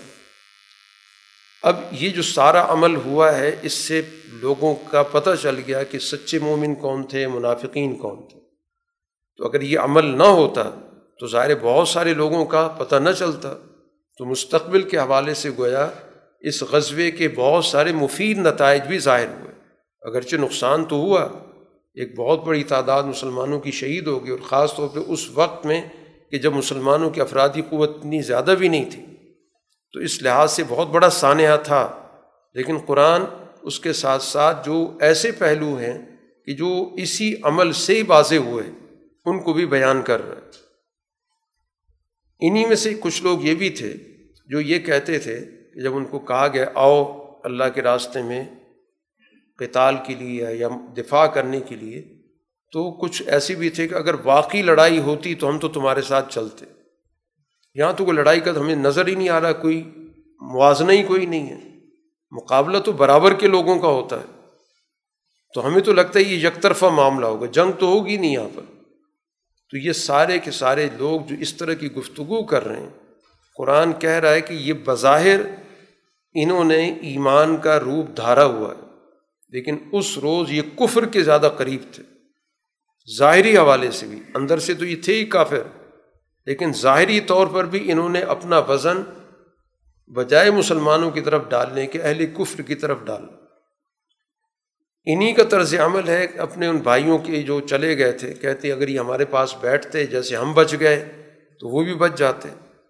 قرآن کہتا ہے کہ اچھا ٹھیک ہے، موت سے بچنا تمہارے اختیار میں ہے تو ٹھیک ہے، موت کو دور کر کے رکھو۔ دیکھتے ہیں کب تک تم موت سے دور رہتے ہو۔ باقی جو اللہ کے راستے میں شہید ہو گئے، ان کو مردہ مت کہو، وہ زندہ ہیں۔ ان کو، ان کے رب کے یہاں باقاعدہ رزق ملتا ہے۔ اللہ تعالیٰ جو کچھ ان کو عطا کرتا ہے، اس پہ بڑے خوش ہوتے ہیں۔ اور جو ابھی تک ان تک نہیں ملے، ان تک پیغام بھی خوشخبری کا پہنچاتے ہیں۔ ان پر کوئی خوف نہیں، کوئی غم نہیں۔ ان کو اللہ تعالیٰ کی نعمتوں کی بشارت حاصل ہوتی۔ ہے اب یہ لوگ جو رسول اللہ صلی اللہ علیہ وسلم کی اور اللہ کی بات ماننے والے ہیں، زخمی ہونے کے باوجود ان کو اللہ تعالیٰ بہت بڑا اجر دے گا۔ اب اس موقع پر جب یہ مکہ کے لوگ واپس چلے گئے راستے میں ان کو خیال آیا کہ ہم نے بھرپور وار نہیں کیے آج تو موقع تھا مسلمانوں کو مکمل ختم کرنے کا۔ تو ان کے ذہنوں میں خیال ہے کہ واپس پلٹتے ہیں۔ پھر خیال ہوا کہ ایسا نہ ہو کہ مسلمان مقابلے پر آ کر ہماری اس فتح کو بھی ختم کر دیں۔ تو اسی فتح پہ ہمیں اکتفا کرنا چاہیے۔ بس ایک قافلے کو جاتے ہوئے قافلے کو کہا ان کو جا کے بتا دو کہ ہم آ رہے ہیں۔ کہ جب مسلمانوں تک اطلاع پہنچی تو مسلمانوں نے بڑے حوصلے کے ساتھ کہا کہ اللہ ہی ہمارے لیے کافی ہے۔ اور یہ بھی یہ اعلان کر کے گئے تھے کہ اگلے سال بدر میں ملاقات ہوگی۔ تو رسول اللہ صلی اللہ علیہ وسلم اگلے سال اپنی جماعت لے کے بدر تک پہنچے۔ لیکن کفار مکہ کو حوصلہ نہیں ہوا کہ وہ وہاں پر آئے۔ تو وہاں پر کچھ دن قیام کیا، وہاں پر ایک بہت بڑی منڈی تھی تجارت کی، تو وہاں پر جانے کا مسلمانوں کو تجارت کے نقطہ نظر سے ہی فائدہ ہو گیا۔ اور مسلمانوں کا رو بھی پیدا ہو گیا کہ مسلمان تو بدر تک پہنچے تھے، لیکن دشمن مقابلے پر نہیں آیا۔ ان سارے واقعات کو ذکر کرنے کے بعد قرآن اس بات کو واضح کر رہا ہے کہ یہ جو ہم نے کافروں کو مہلت دی ہے، یہ سمجھیں کہ بہت بہتری ہوگی ہمارے لیے۔ ہمیں بڑا اچھا موقع مل گیا۔ آئندہ کے لیے گویا ہم زیادہ منظم طریقے سے مسلمانوں پر حملہ آور ہوں گے تو ان کو بتا دیں کہ یہ مہلت ان کے حق میں بہتر نہیں ہے۔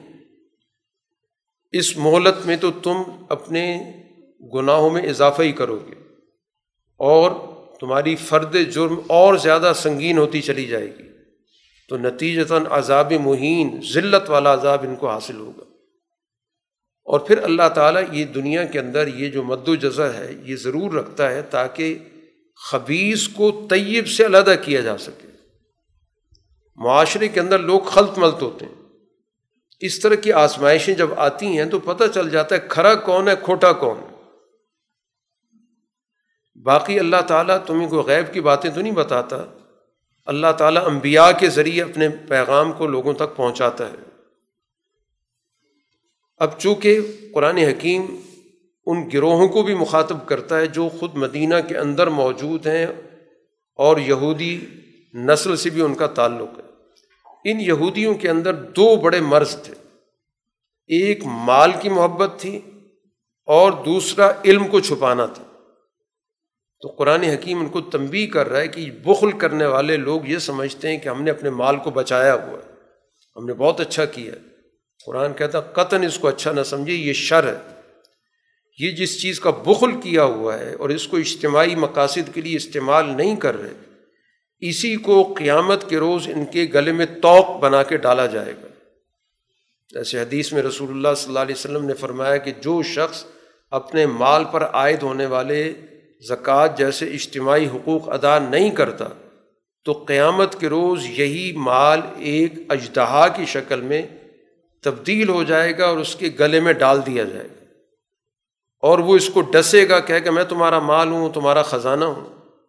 کیونکہ وہ دنیا میں مال پہ سانپ بن کے بیٹھا تھا۔ تو جیسا عمل تھا، نتیجہ اسی طرح کا اللہ تعالیٰ نے سانپ کی صورت میں ظاہر کر دیا۔ تو یہاں بھی قرآن یہی کرے وہ توق کی صورت میں گلوں میں ڈال دیا جائے۔ اور ان کا طرز عمل کیا ہے؟ جب ان سے کہا جاتا ہے، یہ وسائل سوسائٹی میں خرچ کرو۔ تو کہتے ہیں، لگتا یہ کہ اللہ تعالیٰ شاید فقیر ہو گیا اور ہم بڑے غنی ہیں۔ قرآن کہتا ہے، ہم یہ ساری باتیں نوٹ کر رہے ہیں، لکھ رہے ہیں۔ یہ بھی ان کا جرم لکھ لیا ہے۔ انہوں نے پچھلے دور کے اندر انبیاء کو ناحق قتل کیا تھا، وہ بھی ہم نے لکھ لیا ہے۔ اور ان کو جہنم کا عذاب چکھایا جائے گا۔ یہ کہتے تھے کہ ہم اللہ کے رسول پر ایمان نہیں لائیں گے جب تک کہ ہمارے سامنے وہ نشانی نہ پیش کریں جو پچھلے انبیاء کے پاس آتی تھی۔ وہ نشانی یہ تھی کہ ماضی کے اندر جب دشمن سے لڑائی ہوتی تھی اور مال غنیمت دشمن سے حاصل ہو جاتا تھا، تو اس مال غنیمت کو ایک کھلے میدان کے اندر رکھ دیا جاتا تھا۔ تو اگر لڑنے والوں نے اللہ کی رضا کے لیے جنگ اور جہاد کیا اور اللہ کے یہاں ان کی نیت قبول ہو گئی، تو آسمان سے ایک آگ اترتی اور سب چیزوں کو جلا دیتی۔ تو اس بات کی دلیل ہوتی کہ اللہ نے قربانی قبول کر لی۔ تو یہی تقاضا رسول اللہ صلی اللہ علیہ وسلم سے وہ کر رہے ہیں کہ ہم اس وقت ایمان لائیں گے جب آپ ہمیں اس طرح کی نشانی دکھائیں کہ آگ اترے اور قربانی والی چیز کو جلا دیں۔ تو قرآن نے اس پر یہ سوال کیا کہ یہ نشانیاں پچھلے انبیاء جب لے کر آتے تھے تو ان کو کیوں جھٹلاتے تھے؟ اگر نشانی کے بنیاد پہ ماننا تھا تو ان انبیاء کا انکار نہ کرتے جو یہ نشانیاں لے کر آئے۔ اور پھر ان کو قتل کیوں کیا؟ اگر تم سچے ہو، ان نشانی والے انبیاء کو تم نے قتل کیا۔ اسی سے پتہ چل رہا ہے کہ تمہارا نشانی سے کوئی غرض نہیں، صرف بات بنا رہے اور آپ کو کہا گیا کہ اگر یہ آپ کو جھٹلا رہے ہیں تو آپ سے پہلے بھی بہت سارے رسولوں کو جھٹلایا گیا۔ جو سچائی لے کر آئے، حقائق لے کر آئے، نشانیاں لے کر آئے، کتابیں لے کر آئے۔ بہرحال مرنا سب نے ہے، اس کے بعد سب سے پورا پورا حساب ہوگا۔ اب اس موقع پر جو جہنم سے بچ گیا، جنت میں چلا گیا، وہ کامیاب ہے، ورنہ ناکام ہے۔ باقی اہل ایمان سے کہا جا رہا ہے کہ تم پر آزمائش مال کی بھی آئے گی، جان کی بھی آئے گی۔ اور اہل کتاب کی طرف سے تمہیں اذیت کی باتیں بھی سننی پڑیں گی۔ مشرقین کی طرف سے بھی اذیت کی باتیں سننی پڑیں گی۔ تم نے دو چیزوں پر عمل کرنا ہے، صبر سے رہنا ہے اور تقوی اختیار کرنا ہے۔ یہ باقی بڑے ہمت کے کام اہل کتاب سے ایک اور معاہدہ بھی ہوا تھا کہ جو کتاب نازل کی جا رہی ہے، اس کو لوگوں تک پہنچائیں گے۔ چھپائیں گے نہیں۔ انہوں نے اس معاہدے کو پس پش ڈال دیے اور اللہ تعالیٰ کی کتاب کی بہت ساری چیزیں چھپا لیں۔ اس پہ بڑے خوش ہوتے تھے۔ جو کچھ ہم کر رہے ہیں، بہت اچھا کر رہے ہیں۔ اور چاہتے تھے کہ جو کام نہیں کر رہے لوگ اس پہ ان کی تعریف کریں۔ قرآن کہتا ہے، ان کو کسی صورت میں عذاب سے چھٹکارا نہیں مل سکتا۔ سورہ کا اختتام، جو ابتدا میں اللہ تعالیٰ کی صفات کی بات ہوئی تھی، ان صفات پر جو ایمان لانے والی جماعت ہے، اس پر کیا گیا۔ کہ جو اہل عقل ہیں، ان کے لیے اس پوری کائنات کے اندر نشانیاں موجود ہیں۔ اور اہل عقل وہ ہیں جو اللہ کا ذکر کرتے ہیں، کھڑے ہو کر بھی، بیٹھ کے بھی، کروٹ کے بل بھی، اور آسمان و زمین کی تخلیق میں غور و فکر کرتے ہیں۔ اور پھر ان کی زبان پر یہ کلمات آتے ہیں کہ اے ہمارے رب، یہ ساری چیزیں تم نے بیکار نہیں پیدا کی، ہر چیز با مقصد پیدا کی۔ پھر اللہ سے دعا کرتے ہیں کہ ہمیں آگ کے عذاب سے بچا، کیونکہ جو آگ میں چلا گیا، اس کو تو نے رسوا کر دی اے ہمارے رب، ہم نے ایک آواز دینے والی کی آواز سنی۔ نبی نے ہمیں آواز دی کہ ایمان لاؤ، ہم ایمان لے آئے۔ ہمارے گناہ بخش دے، ہماری کوتاہیوں کو معاف کر دے۔ ہمیں نیک لوگوں کے ساتھ دنیا سے اٹھا۔ جو تو نے اپنے رسولوں سے وعدے کیے تھے، وہ وعدے ہمارے حق میں پورے فرما۔ قیامت کے روز ہمیں رسوا نہ کر۔ تو اللہ تعالیٰ اس دعا کو قبول کرنے کا اعلان کرتا ہے کہ جو بھی اس کے تقاضوں کے مطابق عمل کرنے والا ہے، چاہے وہ مرد ہے، چاہے عورت ہے۔ میں کسی کا عمل ضائع نہیں کرتا۔ اب جو ایمان والی جماعت ہے، جس نے ہجرت کی، جن کو گھروں سے نکالا گیا، جن کو اللہ کے راستے میں اذیتیں دی گئیں، جن، جنہوں نے جنگ کی، مارے گئے، تو میں ان سب کی گناہ معاف کروں گا، سب کو جنت میں بدلا دوں گا۔ اللہ تعالیٰ کے یہاں بہترین بدلا اس وقت یہ کافر شہروں میں آ جا رہے ہیں۔ مکہ سے شام جاتے ہیں، یمن جاتے ہیں۔ بظاہر لگتا ہے کہ ان کو عروج حاصل ہے۔ تو آپ کو کہا جا رہا ہے کہ آپ ان کے چلنے پھرنے سے دھوکہ نہ کھائیں۔ یہ وقتی ان کی نوعیت ہے۔ کچھ عرصہ انہوں نے چلنا پھرنا ہے، پھر ان کا ٹھکانہ جہنم ہے۔ جو تقوے والی جماعت ہے، اللہ تعالیٰ نے اس کے لیے بشارتوں کا ذکر کیا۔ اختتام پر پھر یہ بات واضح کی گئی۔ کہ تمام اہل کتاب کو قرآن حکیم مورد الزام نہیں ٹھہراتا، جو اس میں سچے لوگ ہیں، جو اللہ کی کتاب پر ایمان لے آئے، پچھلی کتابوں پر بھی ایمان رکھا، اس کتاب پر بھی ایمان لے کر آئے، اللہ کے سامنے خوشو عاجزی کرنے والے ہیں، مذہب فروش نہیں ہیں کتاب فروش نہیں ہیں اللہ کی آیات کو نہیں بیچتے، ان کے لیے یقیناً اللہ کے یہاں اجر موجود ہے۔ اور سورہ کا اختتام چار ہدایات پر کیا گیا، اگر کامیابی چاہتے ہو تو صبر سے کام لو، ثابت قدم رہو۔ اور دوسروں کو بھی ثابت قدمی کے لیے تیار کرو۔